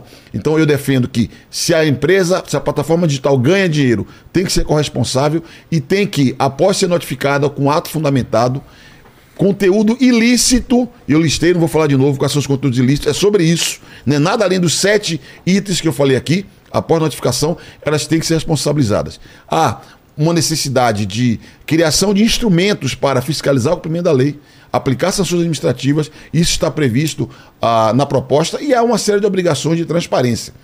Eu tenho dito que eu não quero nada, nenhuma informação a mais das Big Techs que não sejam aquelas que elas são obrigadas a publicar segundo a lei da União Europeia. Só quero que publiquem as mesmas coisas. Já desafiei várias vezes. Se tiver um item no relatório que não está previsto na legislação europeia, um único item, eu tiro esse item. Está aqui desafio feito ao vivo, no Inteligência Limitada, qualquer Big Tech dessa. Vamos falar desses artigos, então. Se tiver algum item de transparência que nós exigimos, que vocês não exijam na União Europeia, eu topo, em homenagem ao Vilela, retirar, porque eu quero que siga o padrão internacional. Quero o Brasil inspirado nas regras que a Unesco apresentou no seminário internacional que fez, quero inspiração na experiência da Austrália, do Canadá, da França, da Alemanha, da União Europeia. Todas nações democráticas. Eu nunca ouvi dizer ninguém no Brasil que a União Europeia, as nações que compõem a comunidade da União Europeia são nações autoritárias, ou que a Alemanha é autoritária, ou que a Austrália e o Canadá sejam países autoritários. Então, queria agradecer muito a oportunidade de poder debater, discutir, e vou continuar debatendo, Orlando, se tiver a oportunidade, em outros momentos, para a gente a questão avançar. De tirar os políticos do PL, eles não estariam dentro disso. É uma questão que está aberta ainda ou não? Existe um artigo na Constituição do Brasil. E, Leni, cadê a enquete, cara? Na Constituição do Brasil tem um artigo... Você não pode colocar quem é contra ou a favor, sim ou não. Não faz sentido. Essa enquete tem que ser... Ele colocou quem... Você é a favor ou contra, sim ou não? Eu estava corrigindo aqui, então... o YouTube... Não deixou eu botar. E já tá tendo censura aí. Ao vivo! Ao vivo, censura! Ao vivo! Na Inteligência Limitada. Ok. Ao vivo, o YouTube não permite que o Inteligência Limitada faça uma enquete sobre o projeto de lei 2630. É a prova provada de que eles manejam, manipulam, tentam adulterar o processo de elaboração política. Piadas, é uma vergonha. É uma vergonha. E ainda encontrar gente que se junta com essas big techs que querem submeter o Brasil é lamentável. Orlando, deixa eu te falar, mas eu queria de verdade agradecer. Não, mas sobre existe o artigo 53 da Constituição Federal prevê a imunidade parlamentar material e formal. O que é imunidade parlamentar formal? Tem determinados ritos processuais quando há uma imputação de um crime ou algo por um deputado. E a imunidade parlamentar material é a liberdade para falar e votar como quiser. Falar e votar como quiser. Esse é um direito que não é só do Brasil, no mundo inteiro tem. É um direito de minoria para você proteger a palavra do parlamentar do governo de turno. Porque tem lugar que é o seguinte, o cara fala tal coisa, isso pode acontecer no Brasil também. Fala alguma coisa que desagrada o governo de plantão, o cara vai para cima. Eu defendo, e defendo mesmo, é controverso, que essa imunidade parlamentar valha também para redes sociais. Seja na praça, na tribuna da Câmara ou nas redes sociais, na minha opinião, a liberdade da palavra deve ser garantida. E isso não é igual à impunidade. Se o cara cometer crime, eu acho que tem que responder pelo que fala.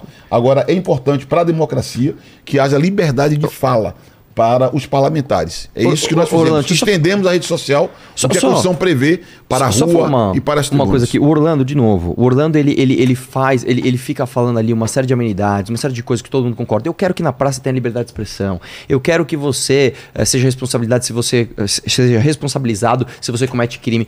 Cara, Orlando, de novo, cara, o debate não é sobre isso, cara. O debate eu trouxe aqui para você. O debate é sobre o teu projeto, de novo, citar que a notificação não vai vir de um juiz. vai vir do bom senso da plataforma. De novo, não adianta você trazer uma série de amenidades. Eu quero liberdade de expressão. O Vilela perguntou, só responde a ele. Calma, Orlando. Eu só respondi a ele. Desculpa, Vilela. Eu tentei te responder. Não adianta você fazer esse jogo, cara. Não, desculpa aí. Orlando, vamos lá. Você tá o tempo todo falando, não, porque eu quero liberdade de expressão. Não, porque eu quero isso. E eu tô trazendo um problema objetivo. O teu projeto tira a decisão judicial e joga nas costas da Big Tech. A Big Tech não vai agir com bom senso. A Big Tech tá se importando em ganhar dinheiro. A Big Tech não é isensa. Eu espero que o mundo haja com bom senso. Claro. Só que as leis são feitas para quem não age com bom senso. A lei do homicídio não é feita para 90% das pessoas que não são homicidas. Que elas têm responsabilidade. Calma, Orlando, deixa eu terminar aqui. Aí o Orlando, o tempo todo, Arthur, ele se apoia. Arthur, não, porque a Unesco... Cara, a Unesco chamou o Felipe Neto, irmão, para debater ódio nas redes. O homem mais hipócrita que mais disseminou ódio na internet, chamado Felipe Neto, é o grande nome da Unesco para vir dizer pra mim o que eu posso ou não falar que vai gerar. Pelo amor de Deus, Felipe Neto faz um trabalho extraordinário no combate à desinformação. Felipe Neto atua quando ele falou que o Lula era corrupto, formação de professores. A opinião política dele, é direito dele dar a opinião política dele. Quando ele falou que o Lula era corrupto, ele estava pressionando o serviço? Não diminua o papel que o Felipe Neto tem hoje. Você deveria sentir orgulho do Felipe Neto ser ouvido nas Nações Unidas e aplaudido de pé. Você deveria ter orgulho do Felipe Neto ter escrito recentemente um artigo de grande impacto criticando o autoplay, que está gerando dependência de crianças e adolescentes na internet, cara. O cara vive disso. Ele vive da dependência de criança e adolescente na internet, cara. E ainda assim, ele tem coragem de criticar o autoplay. Ele tem coragem de criticar o autoplay, cara. Você deveria refletir sobre suas opiniões. De novo, Felipe Neto, você ilustre brasileiro. Aplausos para o Felipe Neto e pela contribuição que ele está fazendo ao debate público. Você chegou aqui como relator do PL, como deputado, e terminou falando mamãe chorei, e Felipe Neto é um grande exemplo de controle de como a gente deve agir. Cada um tem as suas referências, irmão. Obrigado, cara. Concordamos. A minha referência jamais será Felipe Neto. Você tá do lado do Bolsonaro, irmão. Meu filho tá do lado do Felipe Neto. Cada um fica na sua. Sério, Orlando? Você vai reduzir o debate a isso? É você que tá reduzindo. Você tá do lado do Bolsonaro. Você tá do Felipe Neto do que o Bolsonaro. Ah, cara. Assim, é risível isso, cara. O Bananinha também, viu? É risível isso, cara. Ah, não. Você tá com o mito aí. Você não presta. Eu tô aqui com o Felipe Neto e com a Unesco. Tô aqui com a Greta e com o Leonardo DiCaprio, que é relato internet. Eu já falei os argumentos que eu tinha pra falar, Vilela. Obrigado. Eu queria vamos finalizar aqui. Vocês que mandam. As considerações finais. Eu tinha um monte de coisa a dizer, mas ficou pra próxima, né? Pega alguns desses pontos. Vamos fazer outro. Eu topo. Pode ser naquela barbearia, a gente leva o Vilela junto. A gente leva ele junto. A gente vai lá, mano. O cara lá da barbearia gostou, cara. Deu uma puta visibilidade. O cara é mó parceiro. Vamos lá, os tópicos que ficaram pendentes. É que tinha muita coisa, cara. Nessa regulamentação jornalística, tem. Ele falou muito rapidamente. Ele falou, não, tem os atos de transparência. Não é atos de transparência. Eu vou dar um exemplo para você. A TV Globo é uma concessão pública.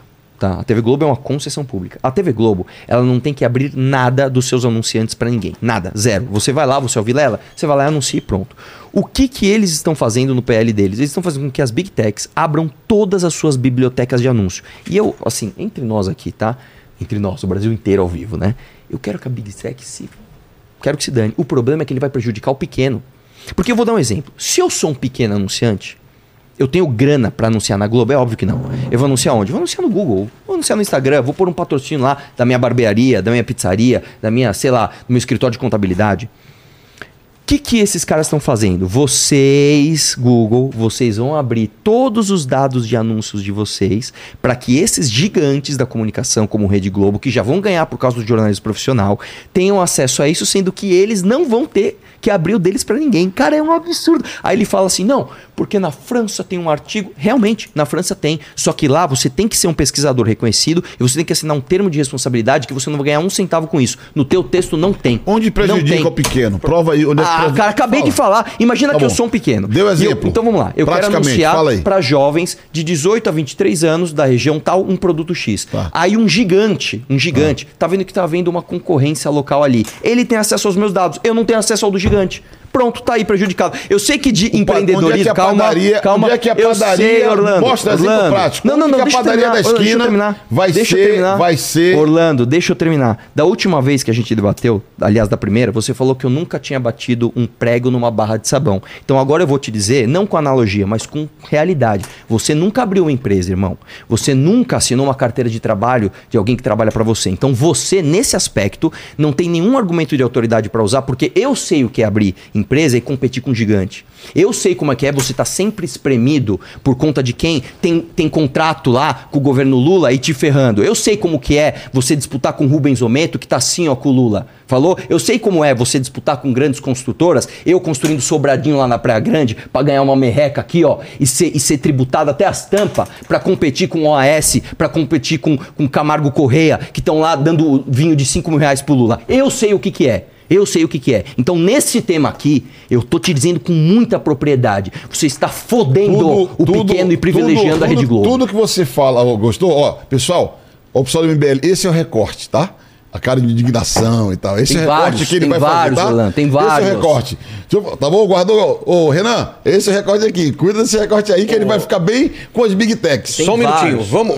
Eu quero que a Big Tech se ferre. Vou falar aqui abertamente. Quero que o Google seja regulado. Eu quero agradecer a sua proteger atenção. O pequeno. Como o Vilela levantou considerações finais, quero agradecer a sua atenção. Dizer que para mim foi muito importante a oportunidade de falar sobre os aspectos dessa lei, que é uma lei que defende a liberdade de expressão, responsabilidade para as Big Techs e transparência na internet. É uma lei objetiva, está em construção, tem 3 anos de debates. Então estou feliz de poder polemizar respeitosamente com o deputado Arthur do Val. Agradecer gentilmente as jujubas do Vilela. Pode ele levar, não serviu, ele não serviu um gole, mas não tem problema. Eu entendi que agora. Ele... Não, eu Orlando, entendi que ele... agora. Não tem problema, sair. Não tem problema. Mas dizer para você o seguinte, essa emoção com que o Arthur falou, eu até fico sensibilizado, né? Eu sou empresário, eu abri empresa. É verdade, eu não sou empresário, eu nunca abri empresa. Eu já fui office boy, eu já fui comerciante, eu já fui comerciário, já trabalhei com meu pai de chapeiro, já trabalhei em escritório, porque eu sou do lado do trabalhador, eu sou trabalhador, eu não tenho dinheiro para abrir empresa, não sou filho de empresário, não sou bem nascido, mas tenho muito orgulho, porque grande parte do povo brasileiro é trabalhador, não é empresário e nem por isso não merece respeito, nem por isso não tem direito de falar o que tiver que falar. E eu estou lá em Brasília para defender o interesse do Brasil, por isso que a minha luta é contra essas multinacionais que só querem ganhar grana e não ter responsabilidade. Inteligência limitada, bom demais, valeu.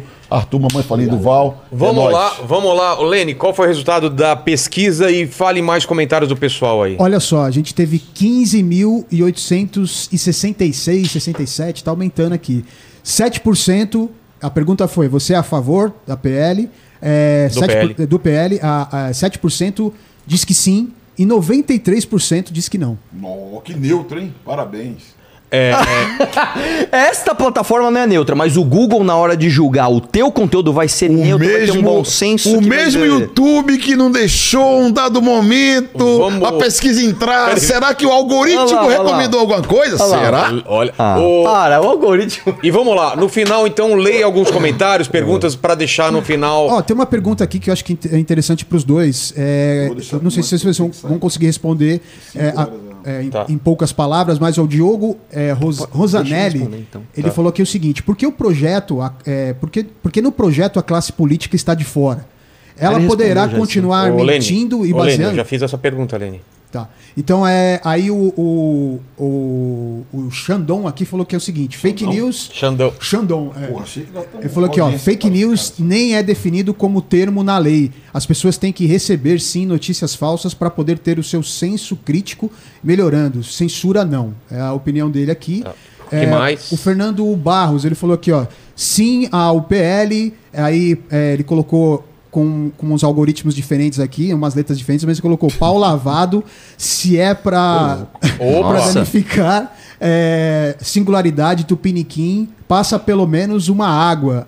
Aí hashtag PL da censura não. Isso eu não entendi. Eu também não entendi. Aí tem, em uma pauta tão importante para a sociedade, como os políticos decidem votar urgência nessa PL? Qual é a lógica... faz sentido, Orlando? É uma pergunta do Felipe Monteiro. Eu acho que a gente já debateu. Argumentou aqui. Eu acho que só para finalizar, Orlando, se você perceber que a maior parte, tipo, uma grande maioria é contra a PL, vocês recuam ou não? É que é difícil você, porque... Não, se fosse possível. Não, sempre é possível. Eu aposto mais, falando muito francamente, eu aposto mais no aperfeiçoamento do texto. Exatamente. Texto perfeito existe? Não. Você tem que trabalhar para aperfeiçoar. Eu, inclusive, eu me irrito um pouco. Mas ele sendo aprovado, dá para fazer isso em curso? Não, já era. Dá, né? Não, o texto vai ser votado. Votado. Até a última hora da votação, você pode fazer ajustes. Você tem que chamar de destaques, emendas. Viu que alguma coisa não deu certo. Vai ao Senado. Mas aí, eu proponho no texto, eu propus no texto, que 5 anos após a publicação da lei, deva ser feita uma avaliação. Porque esse é um tema novo, de verdade. O mundo inteiro está debatendo. Então, eu estabeleci uma meta objetiva. Em 5 anos, nós vamos ter uma noção... Em 5 anos, tem uma série de relatórios de transparência, por exemplo, que devem dar base para análise do funcionamento. Em 5 anos, estaremos vivendo a sociedade, se o ambiente está melhor ou pior. Eu me incomodo com a dinâmica de bolhas, eu me incomodo com a fratura que existe na sociedade. Todo mundo, qualquer família, se está me acompanhando, a sua família deve ter uma radicalização absurda. Isso não é do nada. É que o extremismo gera engajamento, mobiliza, monetiza, inclusive, e é o modelo de negócio dos caras. É um debate ético que, no outro momento, eu queria fazer, porque eu acho que eu e o Arthur do Val, nós temos muitas diferenças, temos muitas diferenças. Agora, eu sou daqueles que crê que, apesar das diferenças ideológicas, você tem que ter um certo pacto social sobre que tipo de sociedade você quer viver. Houve um tempo que o escravismo era a base da economia. Por vários fatores, luta, contestação, pressão econômica internacional, deixou de ser. Então, a sociedade, ao longo do tempo, ela vai firmando certos pactos do que cabe e do que não cabe. E eu considero que hoje o nível de fratura da sociedade, que não é gratuito, ele é consequência de vários fatores, inclusive de um determinado modelo de negócio, merece ser discutido. Exato. E agradeço a oportunidade. Obrigado, Orlando. Se despede então, Arthur, e já dá like, breve, se inscreve no canal, ele vai ser breve agora e vamos encerrar. E semana que vem, provavelmente, ou na próxima, a gente faz outro debate sobre a PL. Bom, sobre PL. Como a gente está numa luta, inclusive, né, para a gente fortalecer o nosso movimento e tudo, e fazer com que as pessoas tenham acesso à informação, eu vou pedir então, logo de cara, para as pessoas conhecerem o Clube MBL. É lá que você vai ter acesso a todas as informações, tudo isso. Desculpa usar teu espaço para fazer o jabá, mas é importante que as pessoas conheçam o Clube MBL, clube.org.mbr. É R$1 por dia, irmão. Você dá isso de esmola no farol, cara. R$1 por dia para você ter acesso a relatório, documentários exclusivos, uma série de coisas. Agora, sobre o debate, só para concluir aqui, cara, eu também não vou ficar falando depois que ele for embora, porque acho que é meio covarde fazer isso, né? Eu acho que ficou muito flagrante. Não vai debater. Não, então, Mike, você vai embora e eu também não vou ficar aqui, apesar de a gente ter mais tempo, claro. Eu não acho justo isso. Mas o fato é o seguinte, Orlando, eu acho que ficou muito flagrante aqui, cara, que quando a gente coloca os argumentos de forma objetiva, você não consegue fugir daquela argumentação falaciosa de ficar, não, porque eu quero que a internet não seja terra sem lei, eu não quero que o seu filho seja sujeito a ser atacado numa escola. Sabe esse tipo de coisa que você usa os consensos mundiais sobre o que todo mundo acredita, para justamente extrapolar e falar, não, então eu quero que agora o Google abra a sua biblioteca de anúncio para a Globo. Agora eu quero que o Google pague o UOL. Agora eu quero que não sei o que lá. Então eu não acho bacana isso, eu não acho legal. Eu acho que ficou muito, muito evidente que uma coisa é você dar uma entrevista para uma empresa, né, como a CNN, como a Globo, como esses portais de notícia que têm interesse direto no projeto e fazem aquelas perguntas adocicadas para você ter os seus recortes. Outra coisa é você debater com um cidadão, eu não sou deputado, né, com um cidadão comum aqui, tá, que tem experiência de vida real, que sabe como que é empreender no sol, na chuva e sabe que esse PL vai ferrar com a vida do pequeno. Então, eu acho que ficou muito flagrante, que todo mundo percebeu ali a diferença de argumentação. O Orlando é um cara absolutamente capaz tecnicamente, ele é o relator do orçamento, mas se mostrou muito, muito fraco na hora de defender o indefensável. Então, é isso. Obrigado. Arthur. Obrigado, Orlando. Você que esteve aqui com a gente até hoje, deixa nos comentários. Essa discussão continua nos comentários. Essa live está acabando agora, mas os comentários estão aí. Se você está vendo isso no dia seguinte ou na semana seguinte, vai deixando o seu ponto de vista. É uma coisa que tem que ser muito discutida. Eu tenho muitas dúvidas. Algumas foram sanadas aqui e eu espero que o próximo debate a gente fale mais sobre isso. Até mais. Dá o like agora que ajuda muito o canal. É isso daí. Até mais. Se você chegou até o final desse debate, escreva nos comentários Orlando Lero e Mamãe Chorei. Escreva nos comentários Orlando Lero e Mamãe Chorei, que a gente sabe que você chegou até o final. Muito até mais. Bom, cara.